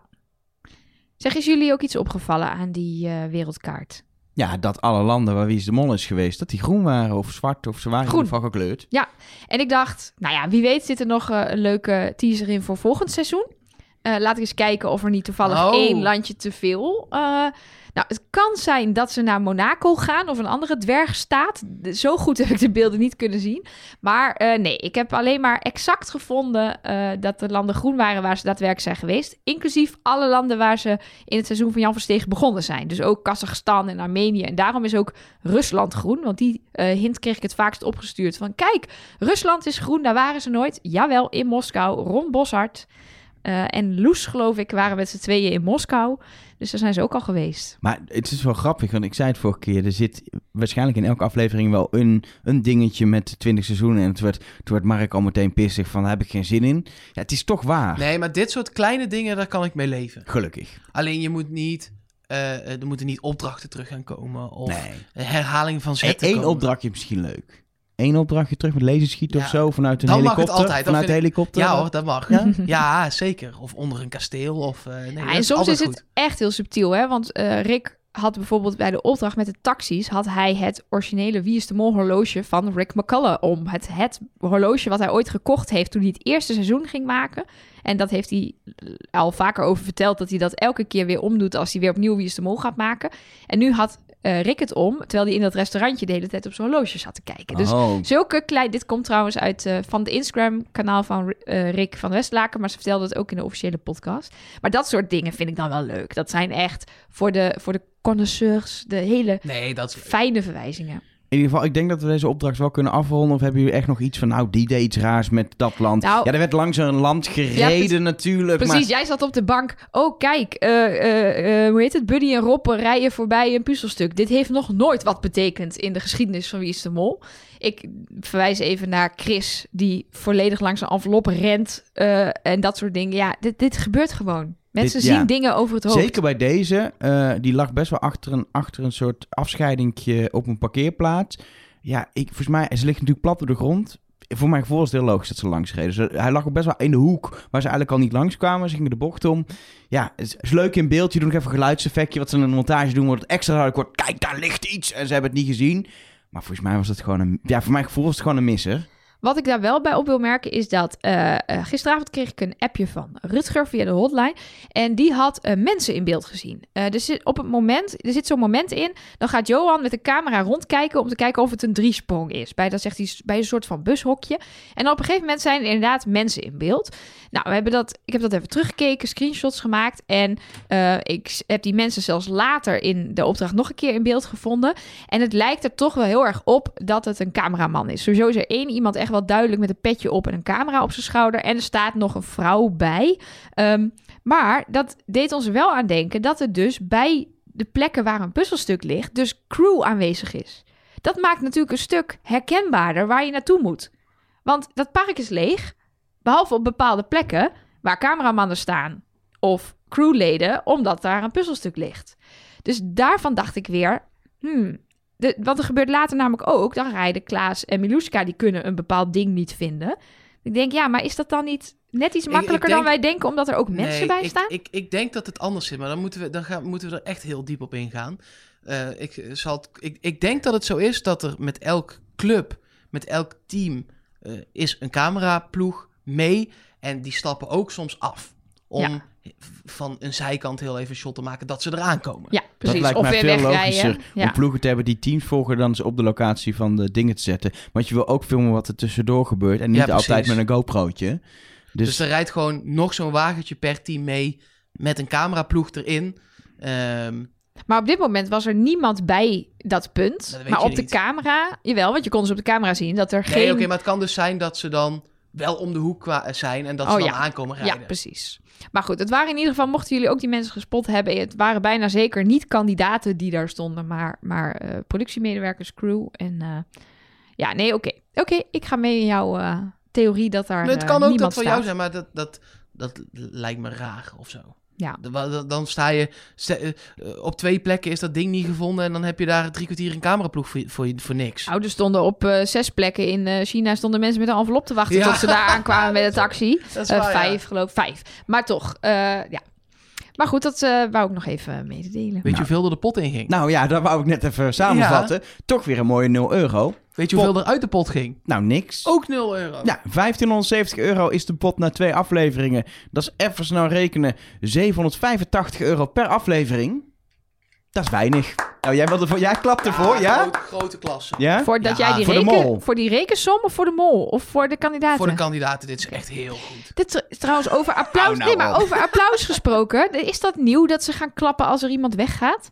Ja, maar dit is toch het heel ding. Als, je, als één iemand begint te klappen, dan is het een soort Pavlov-effect. Ja, maar het is een beetje lullig als ze daar zo met z'n achter zo, zo iemand met applaus uitgeleide doen. Ja, het was wel gek. Dan heb je eerst die trommelband gehad. Wow, 200 mensen. En dan staan daar zo, zo 7 BN'ers zo. Dag, dag. Die eigenlijk allemaal wel gedaan. Blij wordt zijn er steeds gaat. minder schijnt Ja, ook. daarom. Uiteindelijk wordt dit heel... Wordt, nee, hou er maar mee op, jongens. Stoppen met klappen. Tijd voor test en executie, zei Rick. Eh, Sommige mensen merken inmiddels al op dat het toch wat dubieus is om in een land als China te beginnen over executie. Maar dat is een ander verhaal misschien. Eh, er was in ieder geval een test. Daar en- gaat nooit een test aan vooraf, hoor. Nee.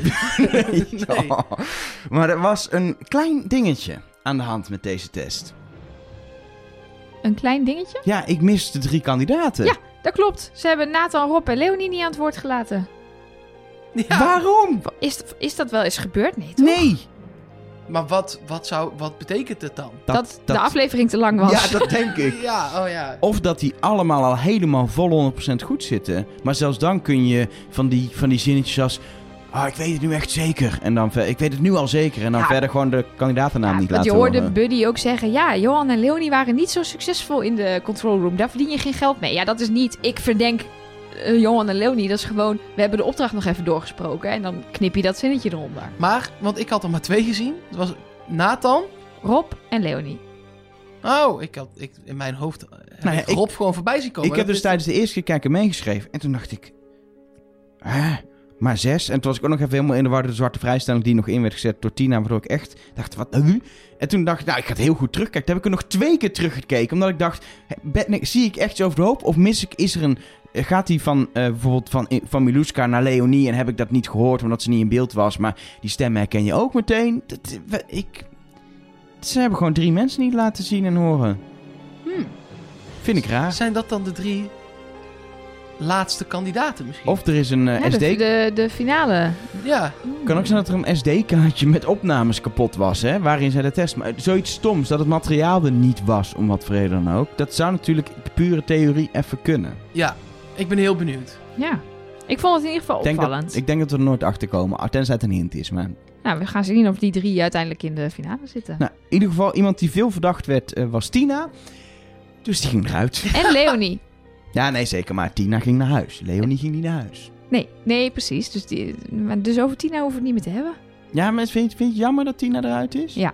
Ja, ik vond haar echt heel leuk. Ik vond Ja? haar voor de Ja. groep wel echt ook leuk. Gewoon voor de dynamiek van het spel en zo. En ze was wel soms ook een beetje, voor mijn gevoel, grappig aan het doen... omdat het leuke tv oplevert. En daar was ze zich wel bewust van. Maar vind ik ook niet heel erg bij een programma als Wie is de Mol dat nee, het en dat gebeurt. krijg je als je het met BN'ers doet, Ja. toch? Die, ja. Ik vind het wel Ik jammer heb het nog nooit met een BN'er gedaan. Nou Dames heren, je, je zit El- El- El- Elge, Elge van der Wel. Mul- multimedia magnaat. Wij doen het niet, hè? Oh, Wij maken alleen podcasts. Het is pure platonische relatie. Anyway, waar had ik het over? Tina. Ja, nou, die is eruit. Ik vind het wel jammer. Maar ze zetten wel de zwarte vrijstelling in. Dus die heeft ze achtergelaten in China. Was natuurlijk, als je het van onze kant bekijkt, heel dom was. Want er was niks meer in het spel. Maar dat wist zij denk ik helemaal niet. nee, tuurlijk niet. De eerste ronde hebben ook heel veel mensen gelogen over wat ze allemaal hadden. Ja, Ik, eh, ze, ze- wist in de vorige ronde dat iemand anders hem wel zou inzetten. En dan zou, had ik hem ook in de aflevering 2 gewoon ingezet. Ja, en Rob heeft hem volgens mij nog steeds. Ja, zeker. Ja. Tenminste, de, ze hebben hebben tot nu toe gezien. alles laten zien wat er ingezet maar we hebben is. Rob dus niet gezien. We hebben Rob niet gezien tijdens zijn test. Dus we weten niet of hij iets heeft ingezet. En als het daadwerkelijk een SD-kaartje was dat Dan hadden ze, corrupt daarna is wel een keer- geraakt. dan hadden ze het hier in Nederland opgenomen een kloosje van zijn hand Ja, precies. en zijn stem. Nee, dus ik Ja. ga er voor nu ook vanuit dat er het enige wat nog in het spel is...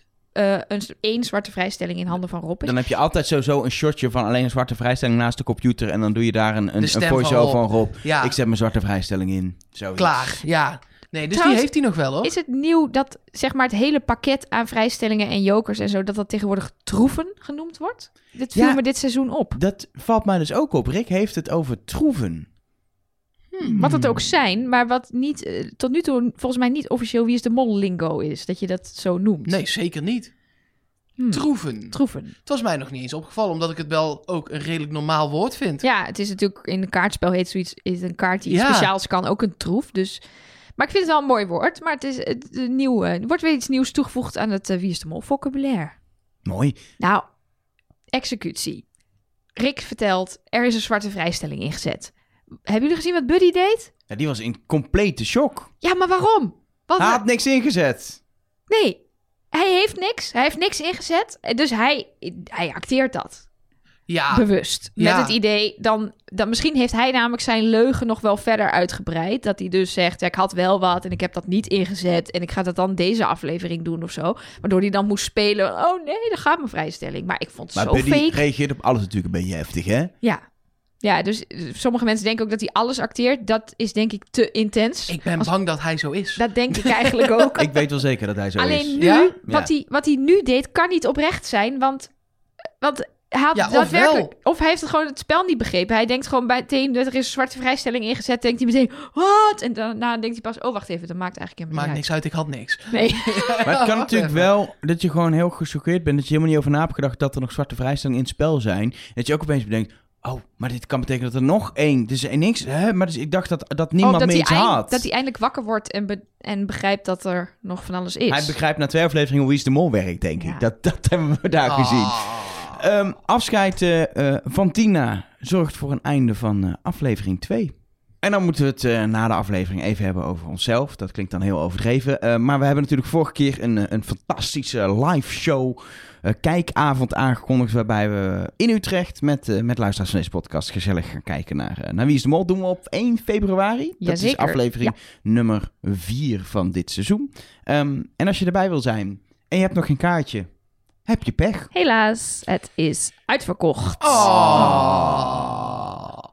Maar, Goed geacteerd dit wel. Ik Ja. vond het echt wel goed geacteerd. Het was wel een beetje Buddy en Miluska niveau dit, ja. Bijna goed. maar, en dat wisten jullie nog niet. Ja, dat wisten jullie al wel. Ik wist het dan wel. Eh, we Je gaan wel nog iets anders Ik zeggen, je gaat nu vertellen dat de mensen 7 maart smerig moeten vrijhouden, of niet? Nou, weet je wat leuk is? 7 7 maart, smiddag. Maar dat kan ik niet. nou, dat hoop ik wel. En je. Nelke. Ja, nee, nee. 7 maart, 's middags, go. Mark? Ja, en het maakt eigenlijk niet uit of je eh, eh, dan wel of niet naar de- het live kijken op 1 februari komt. Dit is totaal iets anders. Niet live kijken. Het is. is Ik kan zeggen, 7 maart 's middags op een zaterdagmiddag live kijken zou raar Nou ja, zijn. het zou kunnen dat we de aflevering dan eerder hadden of zo, maar dat is het allemaal niet.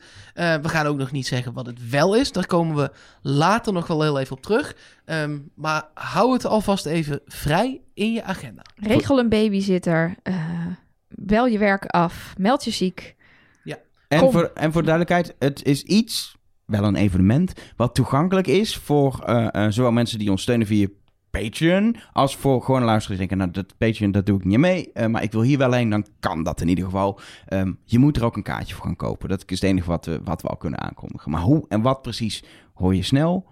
Ja, we zijn de laatste details nog een beetje aan het doornemen, maar het wordt sowieso heel erg vet. Zeker. Je zit mij aan te kijken. Ja, ja ik denk, jij gaat over Patreon beginnen. Zal ik dat doen? Want jij noemde het net al. Patreon, dat is een platform waarop je ons als luisteraar financieel kan steunen. Ehm, dat doe je via patreon.com slash trustnobody. eh, of op trustnobody.nl, dan ga je er ook wel vinden, een linkje daar naartoe.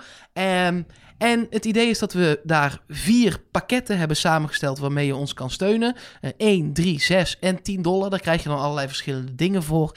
Ehm een van de dingen die je dan krijgt, en dat is in, in alle pakketten zo, dat als je nieuw binnenkomt in de hitlijsten van Patreon, dan eh, gaat Elger je ook noemen in deze podcast. Ja. En wel nu, moet je opletten. Ja, ik bedank... eh, Nu voor... hè? En dan foutloos graag. Ja. Nu. Go. Nu hè? Ja, wij Ja, bedanken nu. voor... Ja, doe maar. Gaat Ga goed. wacht je op. Je kunt het. Kom. Doe maar. Die Wij mensen bedanken. zitten erop te wachten. Wij bedanken... Die mensen zitten Er wordt, erop te er wachten. wordt al geklaagd dat dit stuk te lang duurt, dat het niet boeiend is, tenzij je zelf ik maak erin het nu zit. leuk, dat is lachen. Oh ja, Wij bedanken Vera Sa Sal- Salemink. Nog een keer. Nee, zonder Ja. fouten. ja, we kregen ook boze appjes hè, van mensen die zeggen, ja, zo zei je mijn naam niet. Dus hup, Die mensen focus. zitten nu thuis, die hebben geld gegeven, denken nou, nu gaat hij Bianca Wij Salemink zeggen. En dan zeg jij Bi- Bianca Het is Vera. Vera. Vera, Kun je nagaan. wij bedanken. Zei- Jij zei Bianca. Nee, ik zei maar geen Bianca. Wij bedanken Vera Salemink, Dina Bosma, Saskia Alberts, Marenka, Jan Versteeg, zonder haar erachter, dus Oh. niet de Jan Versteeg. Jammer. Dat is zuur als je zo heet. Ja. Dat je dan continu wordt vergeleken met Jan Versteeg. Nou, misschien ook is deze Jan Versteeg wel veel leuker. Ja, dat denk ik wel. Is een luisteraar van ons, dus dat is sowieso al. pluspunten. Precies. Eh eh, Joke Kanis, eh, Lotte, Charissa, Thomas Landsheer, Tanas, Jerry de Klo, Mira, Patrick Lennon, Gillian, Vrouwlijn Ein en Paranormal. Mooi. wel een soort boven, bovenaardse steun die we krijgen. En misschien leuk, dan kunnen we dat overklappen. Dat voor als je minstens 6 dollar steunt, dan staat er al een reeks specials klaar. Speciale podcast die we eerder hebben gemaakt. Onder andere een interview met Jeroen Kijkenvecht, wat we eind vorig jaar hebben gedaan. We hebben nog iemand gesproken die ook in het seizoen van Jeroen Kijk in Vechten eh, meedeed. Sterker nog, iemand met wie Jeroen heel goed bevriend is geraakt tijdens Wie is de Mol. En het zou kunnen zijn, ligt er een beetje aan wanneer je de podcast luistert over deze aflevering, dat het nu al online staat. En mocht dat nou niet zo zijn, dan komt die later deze week online. Nou, in ieder geval in deze week dat deze podcast online is gekomen op maandagochtend, komt die special online. Gaan we vertellen wie het is? Tuurlijk. Ja? Mag dat van Diederik of niet, dat we het al aankondigen? Diederik Nee. Zei van niet. Nee, dat mogen we niet vertellen. Oh, dan Dus, doen we dat eh, nog niet.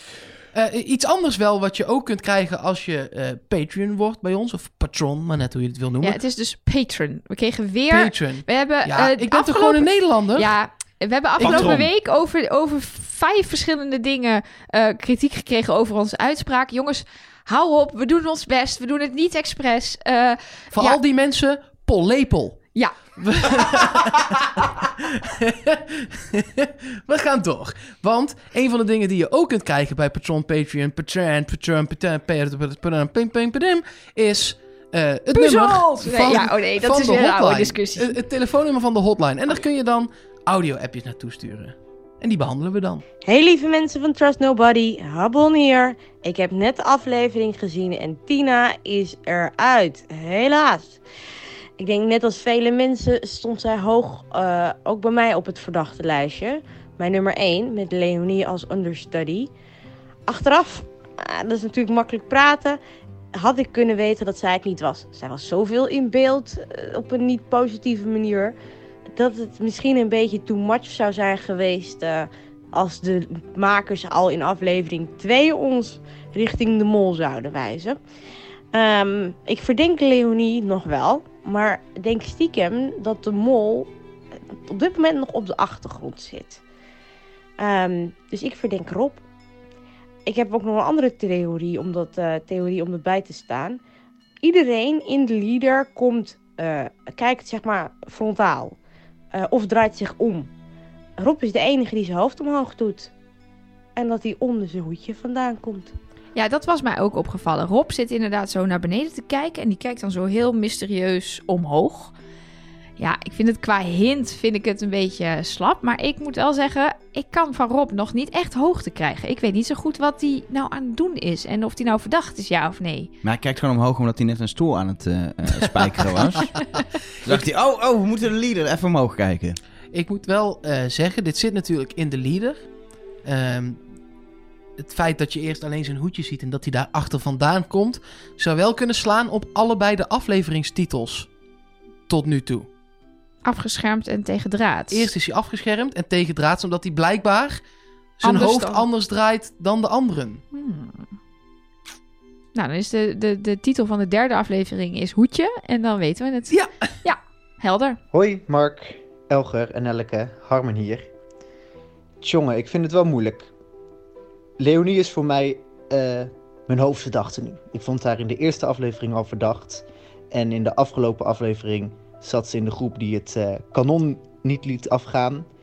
En zat ze op een sleutelpositie in de laatste mislukte opdracht. Maar tegelijkertijd denk ik, de makers willen niet dat de mol zo verdacht wordt afgeschilderd in eh, de eerste twee afleveringen. Dus ga ik nou voor wie ik het meest verdacht vind? Of denk ik nog een stap verder en denk ik van nee, dat kan dus de mol niet zijn? Nou, ik heb dus precies hetzelfde probleem als Harmen. Even alvast een vooruit, eh, eh, vooruitstap op de eh, wie verdenk jij. Ik verdacht vorige aflevering Leonie. Maar ik ben eigenlijk helemaal van haar afgestapt. Want Nederland verdenkt haar het meest. Zag, zag ik bij Bolt ook 25% geloof Heb je ik. gekeken? Ja, ik heb gekeken. Respect. Oh, maar met moeite. En terwijl ondertussen zat ik gewoon allemaal audio-appjes en dingen op de hotline Ja. te doen, zodat ik nog iets leuks te doen had. Maar ik vond dat ik het een kans moest geven. Maar wat dus gebleken is, is dat het dus niet aan de presentatie ligt dat het een programma is dat ik niet zo goed vind, maar aan het, de vorm, het format van het programma. Maar goed, dat is een zijpaadje. Nog steeds niet tevreden over Moltalk. Daarom doen wij het ook nog steeds gewoon zelf op onze eigen manier. Dan kunnen we eigenlijk maken wat we zouden willen dat Moltalk zou zijn. Snap je? twee uur durend na Ja, nee, dat werkt natuurlijk ook niet op tv. Dat snap ik ook wel. Dus dat kun je ook niet met elkaar vergelijken. Maar goed, eh, dus daarin zagen we dat Nederland Leonie het meest verdenkt. Nee, je ziet daar de hele tijd allemaal dingen doen die niet lukken. En dan denk ik, ja, dan heb ik dus wat Harmen zegt, die dubbele gedachte. Van ja, daar kan ze dus de mol niet zijn. Er is nog nooit een mol op die manier in beeld gekomen in de eerste twee afleveringen. En dat daarna heel Nederland eh, diegene verdacht. Dus ja, voor mij een streep door Leonie. Oh, ben benieuwd welke kant jij dan op bent gegaan. Ja, en Elge ook, want die zat ook op Leonie. Dus dat- Ja, ik heb, ik, ik, dit gevoel is wel herkenbaar, maar ik wil me ook weer niet te veel laten leiden door het... Als het zo, ze zo massaal in beeld is, dan is het dus niet, want anders zou ze het niet in beeld brengen. Ik, nou, we hebben het er straks over. Ik, ik, ik, ik ben wel, ook nu we er een uur over doorgepraat, ik, ik, ik ben in totale paniek in mijn hoofd op dit moment. Maar dat eh, komt straks. Misschien zijn er mensen die, die andere hints, nog theorieën hebben of andere dingen die me kunnen helpen. Zeker, want je kunt ons ook gewoon bereiken als je geen patron bent. Patron. Patron. Ehm, dat kan bijvoorbeeld via de mail mol@trustnobody.nl. Eh Gael, 12 jaar. ehm, stuurde in de vorige aflevering ook al een, eh, een, een mail. Eh, nu weer. Hartstikke bedankt dat ik in de podcast mocht. Eh, dat was de, eerste zin. En vervolgens nog iets wat ik ook wel vaker eh, voorbij heb zien komen. En dat ging over de allereerste aflevering nog. eh, bij de Grote Poort met de trommelaars. Dat een van de wachters daar het gezicht afgeschermd zou hebben. En dat dat dan de mol zou kunnen zijn. Ehm, en Gail zegt: Het viel me op dat in elk geval bij Tina en Anita dezelfde wachters staan. Behalve bij een van de wachters van Anita, waarvan men denkt dat hij de mol is. Het klinkt ingewikkeld, maar bij de screenshot hierboven. En zie je inderdaad dat dat qua postuur en schoenen twee keer dezelfde wachter is die het gezicht afschermt. Dus het- het zou zomaar echt eens kunnen zijn. Ehm, ehm, eh, dat dat dan die wachter is. Dus eigenlijk een soort Patrick Stoofje die in de allereerste opdracht vermomd in de bus zat. Dat je dus nu vermomd als Chinese wachter stond de mol al tussen die mensen. Ja. Ja, ik zou het wel een, een leuke en gedurfde actie vinden. Ik heb volgens mij ook voorbij zien komen dat het de, meest, de meeste mensen dan denken dat het Milushka was, omdat die als laatste aan de beurt was. Dus die zouden dan de hele tijd hebben kunnen staan. Ehm, en dan dus degene zijn die dan als laatste. Want in haar eh, stukje zit ook volgens mij geen shot van dat groepje mensen. Dus dan zou zij als wachter weg kunnen zijn gegaan. En vorige aflevering zeiden we natuurlijk dat Milushka als enige niet werd aangesproken bij naam door Rick. Volgende, ook een mailtje van Rianne. Ehm, dat gaat over ook de vorige aflevering. Het is een beetje een soort eh, terechtwijzing. Want wij zeiden, nou, we hebben alle shots wel bekeken. En we hebben geen één fotowissel kunnen zien. Nee, daar hadden we iemand had ons dat gestuurd Oh, dat hij ja, dat ja, voor ons had gedaan, wat ik heel fijn vond. Ja, ehm, ik had het sowieso niet gedaan. Maar ehm, Rianne zegt nu... eh, dat er wel degelijk een foto is verplaatst. Dat heeft ze gezien op de Instagram van Thermo, Thermometer. Ehm, dat er toch één foto, eh, één plekje omhoog is verplaatst. Hmm. Dat dat daar te zien is. Dus dan toch zou dan... Ja, Tina is weg. Dus zou Klees dan toch hebben lopen Ja, Hannessen? één foto is niet waardoor je die code wel of niet ziet. Nee. Nee. Ja, behalve als het één rechte lijn is en dat is het dan daarna ineens niet meer. Ja, maar dan maar nog. nee, ik, ik, nee, ik, nee, nee, dat, nee, dat denk ik eigenlijk ook. Eh, dan Joost, die zat in zijn eentje op de bank. en die heeft ons gebruikt als een soort boksbal om van alles naartoe te sturen. Ook gewoon dingen die hij vindt, die niet per se zijn opgevallen. Zoals Nathan en Rob in de taxi is goud ook een toffe opdracht. Eh, en je zal maar in zo'n restaurant werken en dan platgeweld worden door hysterische Nederlanders. Ehm, maar hij zegt ook dat hij in de biechten Miljuska en Leonie soms wat dubieuze blikken vindt hebben. Niet oprecht. En eh, dat dat hem opvalt. Ja, maar dat heb ik sowieso, maar dat was vorig seizoen met Sarah ook. Daar Ja. bleek geen oprecht woord uit te komen in die biecht uit, eh, uit die vrouw. Er zijn gewoon mensen soms die denken, dit is een biecht, ik moet opeens acteren, want het moet allemaal leuk op tv of zo. Ik zijn weet wel alleen het is. alle. Sarah was ook nog eh, wel, want dat was de- in het vorige seizoen wel de ergste van allemaal. Ja, en ze is nu kandidatenbegeleider, die zit er daarbij. Dus misschien. Misschien eh, is, het haar invloed. Is het ja. aanstekelijk? ja, dat zou kunnen. Ja, en volgens mij houdt Miluska gewoon heel erg van een beetje mysterieus in de, Ja. in de camera kijken. En vindt ze dat ook gewoon leuk Zij- om daarmee te Moet spelen. je niet onderschatten, Maruska is zijn carrière ook gewoon begonnen als soapactrice, hè? En VM, het TMF VJ, dus ook presenteren en in de camera, dat is natuurlijk gewoon Dat wat zij kan. En toen dacht ze, eten is eigenlijk veel leuker. Wat terecht is. Ja, zeker. ja, snap ik. Ehm, dan Mark, Mark van Zetten, die stuurde nog een berichtje via de hotline, maar dan gewoon in tekst. En ik ben wel benieuwd of jullie het hiermee eens zijn, eh, Elge en Elke. Hij- eh, hij zegt, misschien ben ik wel een beetje verpest door de Belgische mol, maar ik vind de opdrachten tot nu toe een beetje saai, weinig spectaculair. Wat vinden jullie? Ik vind het typische Nederlandse Wie is de Mol opdracht eigenlijk. Nou ja, dat vind ik. Ik heb ook eh, deze aflevering op het forum ook heel veel gelezen van. Daar, zeg maar, er zitten de Die Hard Moloten. Daar waren ook een paar totaal niet tevreden over deze aflevering en de opdrachten. En ik denk, het is niet de mol. We kijken naar wie is de mol. En Het is gewoon een ander programma, het bedoel is jij? een ander programma. En het is veranderd, klopt. Het, eh, je kan nostalgisch zijn naar andere seizoenen waarin dingen anders waren. Maar ik... En mijn houding is... eh, dit is een programma waar 4 miljoen mensen met uitgesteld kijken. We hebben de afgelopen week 4 miljoen mensen naar gekeken. Dit is een programma wat voor 4 miljoen mensen leuk moet zijn.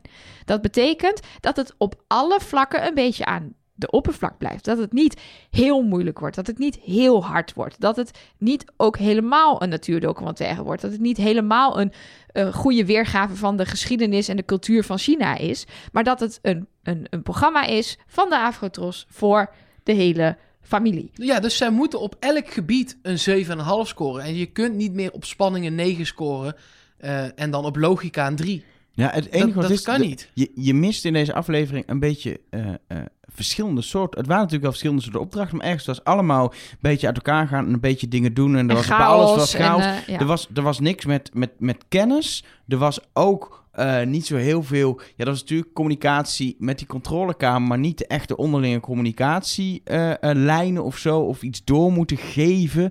Dat zat er niet in. Maar ook er was geen vrijstelling te verdienen, geen joker te verdienen. Er Nee, was ja, alleen maar Maar als er nu weer een vrijstelling te verdienen was, dan gaat iedereen weer roepen: weer Eh, een vrijstelling. Ze moeten gewoon Ja. het spel spelen. Dus Kijk, deze aflevering was, en jij zei het volgens mij toen net al in andere woorden, maar dit was redelijk recht toe, recht aan. Ja. En dat soort afleveringen, je kunt niet iedere tien afleveringen lang eh eh 14 twists bedenken. ja, het kan, maar dan, dat gaan ze niet doen, want daar is het niet het programma voor. nee, maar ik vind dat ook te veel. Ja, Ja, ik vind En het ik- leuker als dat gewoon twee keer in het seizoen echt zo... Wat?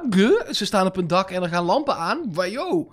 Ja, en, voor, en iedereen mag natuurlijk zelf weten hoe die daarnaar kijkt en, en een mening vormen. Maar ik raad mensen aan om die, die eigenlijk het liefst de Belgische mol willen kijken. Ga dat doen. Maar verwacht niet van de Nederlandse Wie is de Mol dat het de Belg gaat worden. Dus doe aan verwachtingsmanagement. Dit is wat Wie is de Mol nu is. En geniet daarvan. En natuurlijk mag je zeggen, joh, deze opdracht had echt wel iets anders gekund. Dan was hij beter geweest. Maar als je elke keer gaat zitten wachten op zoveel spanning en, en excitement... en zulke fanatieke mensen zoals de onbekende Vlamingen in de Mol... dan ben je dus elke keer teleurgesteld. Dat is toch zonde van dit programma? Over de Vlaamse mol gesproken, daar gaan we ook wel weer een podcast over maken. Oh ja. Promo.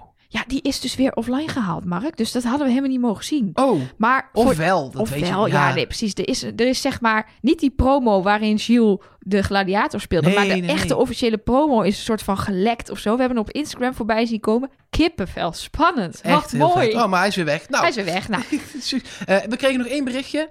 ehm, via mol.trustnobody.nl, ons mailadres. Ehm, en ik zou graag willen zeggen, Ben, nee.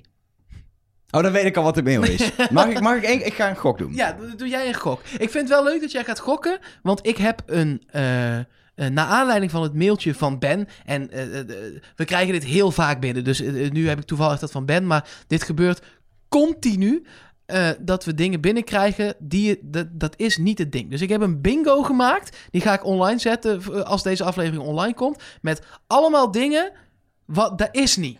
Dat is dat niet. is niet. Maar Iedereen in de, in, de, in de theorieënhoek, zeg maar. In de hints, theorieën en, en aluhoedjes eh, eh, hoek. Er is een soort bingo-kaart die Nelke erbij kan pakken, zeg maar. Ja. ja. Maar En die, we gaan, gaan- die we dan delen samen met je Follow the Money dingen gewoon eh, bij de aflevering, Ja, zeg maar. ja, ja. Maar dan gaan we hem ook spelen, de bingo. Vanaf nu. Zeker. Gewoon met alle mailtjes, alles wat binnenkomt, gaan we zelf... Als op een gegeven moment, als die binnen is, dan roepen we help bingo in de podcast over Gaan drie mensen natuurlijk gewoon een mailtje ja, sturen. ik wou net zeggen, dan Ja. stuurt mensen een mail. Maar dat komt goed. Maar, Maar- dit, wel- welke is dit? Wat denk je, Nou, Elger? ik denk, er is dit jaar geen mol. Heel close. Oh, dan weet ik het. Er zijn dit jaar meer mollen. Meer dan Ja. één. Ja. Oh, het is natuurlijk seizoen 20, dus dan heb Ja, je heel 20 logisch... mollen! Nee, twee. Oh, oh, twee. Seizoen Oh, ja, ja, oké. 20, 2020, het allemaal ja, twee nee, zin. maar dat klopt. Want in seizoen 10 hadden ze één mol. Dus dan hebben ze in seizoen 20 hebben ze twee Ja. mollen. Ja, nee, eh, eh, Ben, nee. Dat, dat is gewoon het, eh, het concept van het programma is dat dit niet zo is. Ik wil nu allemaal andere voorbeelden gaan noemen, maar die staan op die kaart. Dus dat ga ik nog niet doen, want Maar dit is ook echt een ding. meteen Dit is ook door de makers al honderd keer uitgelegd. Tuurlijk, er, er verandert wel eens iets in de dynamiek. eh, Zoals dat ze ook niet meer allemaal op dezelfde plek beginnen, maar op verschillende plekken. Of eh, er wordt een speciale soort vrijstelling af. Een toegevoegd. topito. Maar- een- De basis van het spel, 10 kandidaten. Eén iemand is de mol, die saboteert het spel. En soms een kandidaat ook. Dat is misschien iets veranderd met de jaren. Maar de basis van het spel blijft hetzelfde. Er zitten niet opeens twee mollen in of geen mol. Of hij wisselt halverwege het seizoen. Of de mol gaat naar huis en, eh, en, en gaat er vanuit thuis mollen. Dat gebeurt niet. De mol, De de, kijker is de mol. kijker is de mol. Nou, soms denk ik onze luisteraars zijn de mol met dit soort berichtjes. Dat Nee, ja. nee, maar ik snap dat het is ook heel leuk en spannend om daarover na te denken. Want ik denk nu ook. Terwijl jij dit zegt, denk ik diep van binnen. Of Mijn- toch? ik- zet mijn aluhoedje gaat op. En nou, die zet hem denkt, maar vast op. Die denkt, ja, maar hoe vet zou het zijn als het toch zo is? Maar eigenlijk denk ik achteraf zou het niet vet zijn. Want volgend seizoen denken we dan, hè, maar zijn er wel vijf misschien, mollen. Ja, daarom. Dus het is, ehm, toevallig zei eh, Rick McCullough dat volgens mij ook, ehm, dat ook voor dit twintigste seizoen, ze hadden evenveel tijd als normaal om het op te nemen. Ze hadden hetzelfde budget. Dus het wordt ook niet een soort van mega bizar, heftig seizoen met, met allerlei hele, hele extra vette dingen. Want ja, Dus dat toch, hadden... toch geen laserschieten dan. Jawel, want dat zit in de leader. Als we niet Ah. gaan lezen schieten, dan, eh dan, dan Dat is wel, dat is wel heel vet. Ja, dat is altijd Het vet. is, het is namelijk, het hoeft helemaal, je hoeft niet moeilijk te doen om het heel vet te maken in het spel, hè? Ik vind Nee, zo'n psychologische opdracht, daar, daar hebben we het met Diederik Jekel ook heel lang over gehad. Eh, zo'n Hebben we met Diederik Jekel gesproken? Met, met onze Met iemand, gast. Met- met iemand waarvan de naam begint met de D en eindigt op Diederik Jekel, he- hebben we gesproken. En die vind- vindt dat soort opdrachten, en dat vind ik ook heel vet om naar te kijken, naar dat psychologische. En het hoeft niet schi- per se schieten uit een helikopter te zijn. Nee, dat is waar. Dat is waar. Maar goed, over dat aluhoedje gesproken. Nu ik hem toch op heb gezet, eh, laat ik maar meteen even doorpakken. Want er zijn weer ontzettend veel eh, verborgen dingen gevonden. Enlighten me, want het is het enige waar ik op dit moment aan kan vasthouden. Nee, is, je moet je, aan je, moet je en nooit hier aan vasthouden. Maar het, er zijn wel een paar mooie voorbij gekomen. En nogmaals, dit overzicht gaat never nooit niet compleet zijn. Want ook vorige eh, aflevering kwamen er ook weer na de opname bijvoorbeeld allerlei dingen naar voren.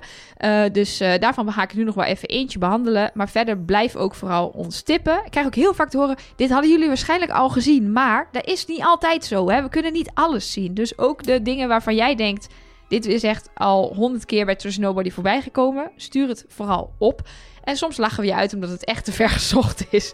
Zoals ik vandaag bijvoorbeeld hoorde dat eh, er in dit seizoen allemaal verwijzingen zitten naar vorige seizoenen. Dus Buddy is de mol, want eh, Ruben Heijn zei: Wij zijn niet in Kiev vriend. En Buddy betekent vriend. Ja, nee, Ja. dat is inderdaad Ja, wel ver is gezocht. wel, Maar, eh, eh, en, en voel je daar ook niet door bezwaard als Nee. wij zeggen dat het niks is? Want wij hebben ook geen idee. Hè? Nee, Misschien daarom. zeggen wij nu, nou, dit slaat nergens op. En is dat straks de hint van het jaar?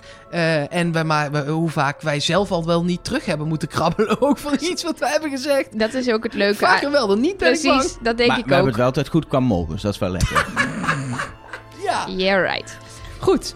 Eh, ik begin met een hint die ons is opgestuurd door Marlieke. Want die zat die taxi-opdracht te kijken en die dacht... er is iets met die lichtkrant bovenop die taxis. Want daar scrolt de hele tijd Wie is de Mol voorbij. Nou, superleuk natuurlijk. Maar het was wel erg vaak in beeld. Dus zij dacht... Ja, eh, dat brengen ze niet eh, zo vaak in beeld voor de lol. Want de kijker weet nu wel dat dat... Nee, dat Op brengen die ze zo vaak staat. in beeld omdat dat heel duur was. Om dat eh, erin te zetten in het systeem. Nou, nou, ik- denk dat dat wel meevalt. Maar... eh, wel die GoPro'tjes op het dak, dat was wel, eh, was wel duur om dat te doen. Nee, maar vertel. Eh, zij heeft gekeken eh, wie er continu in beeld is na een close-up van Wie is de Mol. En dat was iedere keer Rob en Nathan. Dus je ziet eerst Wie is de Mol bovenop die taxi. En daarna gaat het naar een interieurtje van Rob en Nathan in Oké. de taxi. Ze heeft wel alleen de close-up shots. Dus je ziet natuurlijk ook die taxis voorbij rijden in het algemeen. Maar ze heeft specifiek op die Dat close-ups echt alleen dat ding in beeld is. Ja. Vond ik wel interessant. Ja. Ja, heel interessant. Dit is natuurlijk ook, dit is natuurlijk ook soms gewoon in de montage. hey, dit is leuk, laten we dat doen. En dan gaan vast een paar fans mee aan de haal en is dan niks. En wat ook heel grappig is, is dat er... Er zit wel vaak namelijk zo'n hint in. Maar er is natuurlijk zo vaak het woord mol in beeld. En zo vaak iemand na dat woord. Dat je het natuurlijk... Voor iedereen kan je dit vinden. Dus je kan er altijd eentje in stoppen als makers. Want er zijn nog... Voor alle andere negen kandidaten heb je dit, kun je dit ook ergens vinden in de aflevering. Maar toch vond ik het eh, goed gevonden van Marlieke. Ehm, wat heel vaak eh, opgestuurd werd, dat zijn eh, hints over de eh, titels van de afleveringen natuurlijk. Daar hadden we het helemaal in het begin al even over. En degene die nu het meest rondgaat, en ik weet niet wie het oorspronkelijk heeft bedacht, maar wij zagen een tweet van Chloe Peters voorbij komen, is dat aflevering 1 heette Afgeschermd. En Anita ging naar huis. Aflevering 2 heet Tegendraads. En Tina gaat naar huis. Dus de afleveringstitels zouden verwijzingen kunnen zijn naar de afvaller. Nou zijn dit nog maar twee afleveringen, dus dat kan nog toeval zijn. Ehm, maar als of, dit een op... of een beetje toeval, als in na twee of drie afleveringen hebben ze dat door en dan stoppen we ermee. Ja, dat kan natuurlijk ook. Dus het is eh, in, wat mij betreft gewoon een kwestie van eh, afwachten. En als dit nou vier keer achter elkaar is, dan eh, zou ik er eh, iets achter gaan zoeken. Ja, en als het met een J is, dan weten we nog steeds niet Nee, wie er naar huis gaat. het nog Dus- Dan is het Django McCroy. Wie? Ja, dat was toch dat is degene die Making the Lama. Dat is degene die Making doen aan het Songfestival. Ik kwam ook een week daarvoor naar buiten. Het is met een J. Oh, ja. Ik eh, zit Dank eh, niet voor deze in andere Afro-tros in info hier. eh. Afrotros. Lekkere pluggen ben jij hier aan het doen. Ja, ik heb ook al beste zangers erin gefietst. Ja, gaat Ja, lekker gaat hier. lekker. Ja, krijg jij daar bonussen voor of zo? Hoe werkt Ja, dit? weet ik eigenlijk niet. Dat ga ik wel eens even aanvragen in ieder geval. Ja. De afleveringstitel eh, was Tegendraads. En de thermometer, eh, die stuurde ons eh, via Instagram een berichtje... dat bij de groepsfoto het hoofd van Klees tegen elektriciteitsdraden aan zit. Dus ze staan voor een elektriciteitsmast en alleen Klees raakt daar de draden aan. Hm, Letterlijk dus. Ja, nou ja, eh, Tegen. ja, hij staat hopelijk niet letterlijk met zijn hoofd in een Nee, in het elektriciteitsmast, maar in het beeld wel. Dus dat zou, daar zou de titel naar Klees kunnen verwijzen. Zo En- kun je altijd één titel naar zes kandidaten dit- maar verwijzen. dit wel een mooie. Hij is wel mooi, maar hij is, het is niks. Natuurlijk. Nou, Nee? ik zou dat bij deze niet durven zeggen hoor. Nee. Deze is precies. Deze, deze valt voor mij wel in het straatje precies ver genoeg. Oké, oké. ja. Fair enough. Hebben we dan ook iets van Klees van afgeschermd van vorige week? Want het moet natuurlijk elke week naar de mol verwijzen. Hij zit op schermen, hoorde ik. Nee, ik heb geen, nee, geen idee. Nou, iets anders over Klees, wat echt hilarisch is. Joris stuurde ons dit op. Je stuurde ons eerst een tip met kijk. eh, en dan een screenshot van een, eh, van een eh, Twitterbericht van eh Beatrix Prinses. Ik weet niet of jullie die kennen. Dat is Ja, een dat is zo'n zo'n nep-account. Ja, zo'n nep-account. humor-account. Ja, precies. Een nep-account die doet net of ze prinses Beatrix zijn. Ik weet niet wie daarachter zit. Ik weet niet of het bekend is wie daarachter zit. Maar het is wel grappig, want die twitterde dus... Kan iemand mij uitleggen waarom deze tekst in, in het Wikipedia-lemma van Claes Iversen... een aantal maanden geleden verwijderd is? Dit werpt toch wel een heel ander licht op deze taxiopdracht. Puntje, puntje, puntje. Nou, dan zie je een screenshot van inderdaad het Wikipedia-lemma van Claes Iversen. En daar heeft eh, de prinses Beatrix heeft gearseerd dat daar stond... Claes Iversen spreekt vijf talen, waaronder Chinees en Russisch. Dus, nou, mensen allemaal, wow, wow, ja, zie, dat is allemaal eh, complot. En, eh, Welke Chinees dan? Heb je nog twee, hè? Heb je Nee, ja, Kantonees, Mandarijn? nou ja, precies dit soort discussies ontstaan er allemaal. Maar als je nou even dat hele lemma leest, dan zie je dat helemaal onderaan staat... U moet niet alles geloven wat u hier ziet. Groetjes, prinses Beatrix. Dus zij wil gewoon, hij, zij, het, weet ik veel wie daarachter zit, wil gewoon mensen even wakker schudden van, doe nou niet zo gek met al die hints. Check even of het waar is. En het is niet waar, het is gewoon een Photoshop van Mooi. Klaas Iversens Wikipedia-pagina.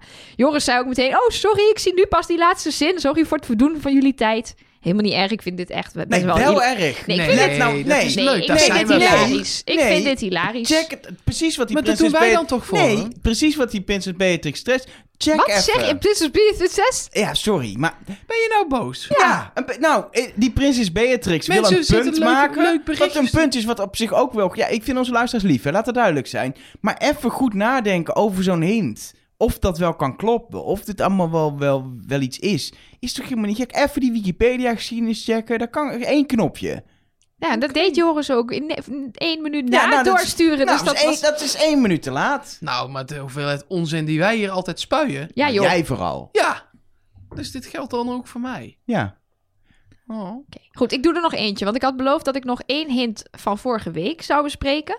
Eh, en dat is de hint die echt precies... Laat maar raden, er zijn twee mollen. Nee. niet, zo, niet zo zuur. Ja, sorry, Jij ik ben nu klaar zuur. mee. Dit is de laatste, beloof ik. Ja, en dan zet ik mijn aluhoedje weer af. Nee, er kwam eh, echt eh, van alle kanten binnenstromen... eh, vlak nadat we hadden opgenomen... dat het Chinese woord voor mol is tsi.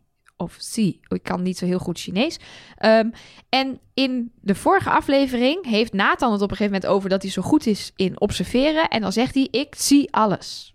Hij zegt dus eigenlijk, ik mol alles. En hij zegt daar een beetje op een rare manier zie, maar hij heeft ook een beetje een raar accent. Of een raar accent van Rotterdams, denk ik, of zo. Ik weet eigenlijk niet waar hij vandaan komt. Ja, volgens mij wel die hoek. Sparta speelde die toch? Dat is Ja. toch Rotterdam? Ja, ik heb echt, echt de ballen ja, maar hij speelde ook in Limburg. Maar, Dus. Nou hij, ja, hij komt niet uit Limburg, dat hoor je wel. Dat hij Nee. niet uit Limburg komt. maar hij, dat zou natuurlijk wel een mooie... eh, er zit wel vaker wat in, hè? Dat de, dat de mol te horen krijgt... je moet vaak ehm, eh, kennis is macht zeggen... want het is KIM en, en je heet Kim of zo. Of dat zij van de productie te horen krijgen... hoe zij in hun biechten hints kunnen doen. Nou, ik zie alles. Vind ik op zich nog wel een mooie. Hij eh, is inderdaad in Rotterdam geboren. En misschien zeggen ze daar allemaal te zie. Ik Maar- zie het al. Nee, ja, ik weet geen idee. Maar dat was het eigenlijk wel eh, voor nu. Ja, ik ben toch een beetje gefrustreerd over het blokje. Ik merk het, ja. Je Ja, maar dat is vooral omdat ik gewoon... Ik kan er niks mee. Ik wil weten wie de mol is. Ja, nu al? toch nog niet. Jawel. Ik wil het een keer goed hebben. Laat me. Oh, nou, dan ben ik heel benieuwd. Want we gaan nu naar de vraag ter vragen. Ja, maar dan ga ik hem niet als eerste doen. Oh, nee, maar eh, dat hoeft ook Dan niet. stel ik hem gewoon aan jou. Nel, oh, dat mag ook. Maar zij heeft al een soort voorschotje gegeven. Ik wil ook best eerst. Nee, jij moet eerst, want ik heb alleen maar voorschot gegeven wie het niet is. Maar ik weet nog niet wie het wel is. Ga je er Oké. even over nadenken? Gaat Mark ondertussen uitleggen waarom het eh, Buddy is? Weet ik veel waar je op zit. Nee. Nee, het is niet Buddy. Ehm, het, het- er is een soort top drietje aan het ontstaan in mijn hoofd. Vind ik wel veel. Ja, ik Nou ga ja, er wel... zijn er ook nog negen, hè? Ja, dat is waar. Maar eh, eh, daarvan vind ik Rob en Nathan verdacht. En dat komt voornamelijk door de taxiopdracht. Ehm, maar één iemand die eh, gewoon heel weinig geld ophaalt. En zelfs in het groepje zat dat dat boxje niet afkreeg. Is gewoon de vrouw die ik vorige week al als mol heb genoemd. Ehm, en ik heb ook mede door haar wel al mijn punten nog in de Wie is de Mol app. Eh Miljuska of Millie. Mil. Hey. Iedereen mocht mail zeggen. Dat was wel te zien, deze aflevering. Ik vind het een, eh, best een logische verdenking eigenlijk. Zij is nog precies genoeg in beeld geweest om de mol te kunnen zijn. Zij heeft niks binnengehaald tot nu toe. Echt, echt, echt heel weinig. Eh, een van het minste van allemaal. Eh, en ik ga dan zeker nu in het begin nu nog de, de bedragen groot zijn en de happen flink. eh, gewoon mijn follow the money theorie eh, achterna. Nelleke? Ja, nog heel veel over die follow, follow the money theorie van jou. Die, dat heeft ook met gevoel te maken, toch? Want we kregen al wat vragen over jouw follow the money overzicht. Maar jij maakt ook gewoon beslissingen op basis van... ik heb het idee dat die harder heeft gewerkt dan die. Dus die krijgt meer geld. Ja, of wat eh, eh, vorige week eh, bijvoorbeeld dat Nathan in zijn eentje zo'n foto van 50 doet. Dan krijgt hij die hele 50. Ja, precies. En niet het hele team of gedeeld door Nee, precies. eh, tien kandidaten. Ja.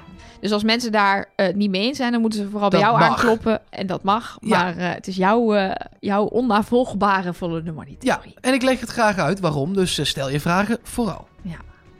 Ja, moet ik? Ja. Ja. Ik vind het zo moeilijk.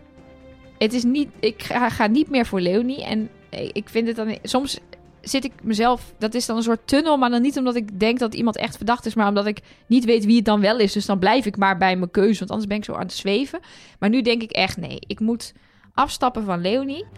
Maar waar ik dan wel naartoe moet. Ik zit te denken aan Rob. Ik zit te denken aan Millie. Kom je in mijn Millie-tunneltje? Ja. Ja, ik denk dat ik dat maar gewoon ga doen. Terwijl er is lekker eten. Ja, oh jeez. Er is gezelligheid. Over, overlopen. Overigens besta ik ook voor een heel groot gedeelte uit suiker en boter. Dus dat zou wel matchen. Ja, nee, ja, ik, denk, ja ik denk het wel. Als, ook gewoon puur op wat heb ik gezien van haar. Ze doet eh, flink wat verdachte dingen. Eh, ze is lekker wel aanwezig. Dus het is, ik zou kunnen, ook kunnen zeggen... Jijke, die zie ik bijna niet. Dus is ze de mol. Maar dat vind ik altijd een beetje raar. Want dat heb ik haar dan daadwerkelijk zien doen. En dat is nou, eigenlijk dezelfde reden als jij zegt. Eh, bij Miljuska zie ik af en toe wel haar wat verdachte dingen doen. En toch ook richting de kandidaten heel erg doen alsof ze er zin in heeft. En Johan zeggen, "Ah, let nou niet op dat grasveld, we moeten deze opdracht goed gaan doen. Maar uiteindelijk is het ook niet gelukt. Dus, Millie. Ik zie jou nog flink bladeren. Is dit, ben je nu nog aan het kiezen? Nee, ja, nee, nee. Eh, Ik zal uitleggen waar ik mee, wat, wat in mijn hoofd speelt. Ik, als ik gewoon kijk naar eh, verdachte acties, dan blijft Leonie gewoon echt wel bovenaan tot, tot nu toe. Alleen ik heb hetzelfde als Nelleke, ze is een beetje te verdacht. Ik heb opeens een aantal verdenkingen bij Nathan neergezet. Zet, en ook bij Rob. En ook in de vorige aflevering bij Rob. Dus Met jouw zegt- streepjestheorie. met mijn streepjestheorie die ik een beetje probeer. Ehm, Nathan ga ik in ieder geval in de gaten houden. En Rob ook zeker. Zeker ook naar aflevering 1 ook al. Nathan naar, naar deze aflevering. Aflevering 1 leek hij natuurlijk nog echt fanatiek. Maar nu zie ik wel wat scheurtjes daarin. Miluska vind ik ook wel weer ergens verdacht. Maar ik heb ook weer een beetje... Zowel Miluska als Leonie zitten in dat gekke groepje van vier. Waarbij natuurlijk Johan en Leonie het meest opvallen. En Buddy en Miluska iets minder. Het is gewoon... Ik kan nog alle kanten op. Ik blijf gewoon maar bij Leonie. Want eh, eh, bij twijfel niet inhalen heb ik ooit gehoord. Ik kan geen auto rijden, maar ik hou me maar Keep your aan lane. die, eh, aan die afspraak. Nou, dat is niet Ehm, hier. Dat is... Nee. Sowieso, Doe dat hier niet. sowieso gewoon in de buurt van een tukker blijven. Daar red je het mee in het leven, heb ik, ge- heb ik geleerd de ja, afgelopen dat heb je 12,5 al eh, jaar. 12,5 jaar gedaan. Precies. Dus dat eh heb Dus goed uitgepakt. ik blijf die tukker in de gaten houden. Leonie blijft eh Oh, trouwens, nu mijn daarom mol. heet zij ook Leo, Leonie en niet Leonie. Want daar kregen we ook weer kri- kritiek op. Wat dat dan? zij. Nou, dat zij zou. eh, ik zou het fout zeggen, haar naam. Want ze zou Leonie heten. Nee, maar ze is heeft geen. Leonie. Als ze, ze stelt zichzelf ook voor als Leonie. Niet Leonie. Leonie. Leonie. Dat vind ik echt een kleine... Leonie? Ik denk dat we het door joh. elkaar heen gewoon Nee, ja. vrolijk gebruiken. Ja, weet je, maar wij zitten. De, wij moet je voorstellen dat wij dus bijna twee uur lang echt in iemands oren zitten. Nee, dat snap ik. En je, mensen Hallo. heel hard dingen naar ons roepen, maar wij niet terugpraten. Dus het kan volgens mij heel frustrerend Heel zijn. frustrerend. In ieder geval, volgens mij hebben we onze verdenkingen. We hebben een Miluska, we hebben nog een Miluska en we hebben een Leonie. Dus het zal Wie, wel Leonie? zijn. Leonie? Leonie. Het is Leonie, maar dat maakt niet uit. Daar komen we vanzelf achter als ze naar huis gaat. Leonie niet. Voor nu wil ik jullie hartelijk, eh, hartelijk bedankt voor het luisteren. Inmiddels eh, qua opnametijd eh, begin ik wel honger te krijgen. Dus er zit hier om de hoek zit een Chinees. Een afval Chinees. Lekker. Ik kan even wat eten halen. Ja, lekker. Moet ik eerst even bellen of eh, zou ik gewoon even heen lopen? Ja, gewoon even een microfoon meenemen en dan alsnog het begin daarop nemen. en dan erin monteren. Precies. Bedankt voor het luisteren. En volgende week eh, maandagochtend eh, zijn we er weer. Trust nobody.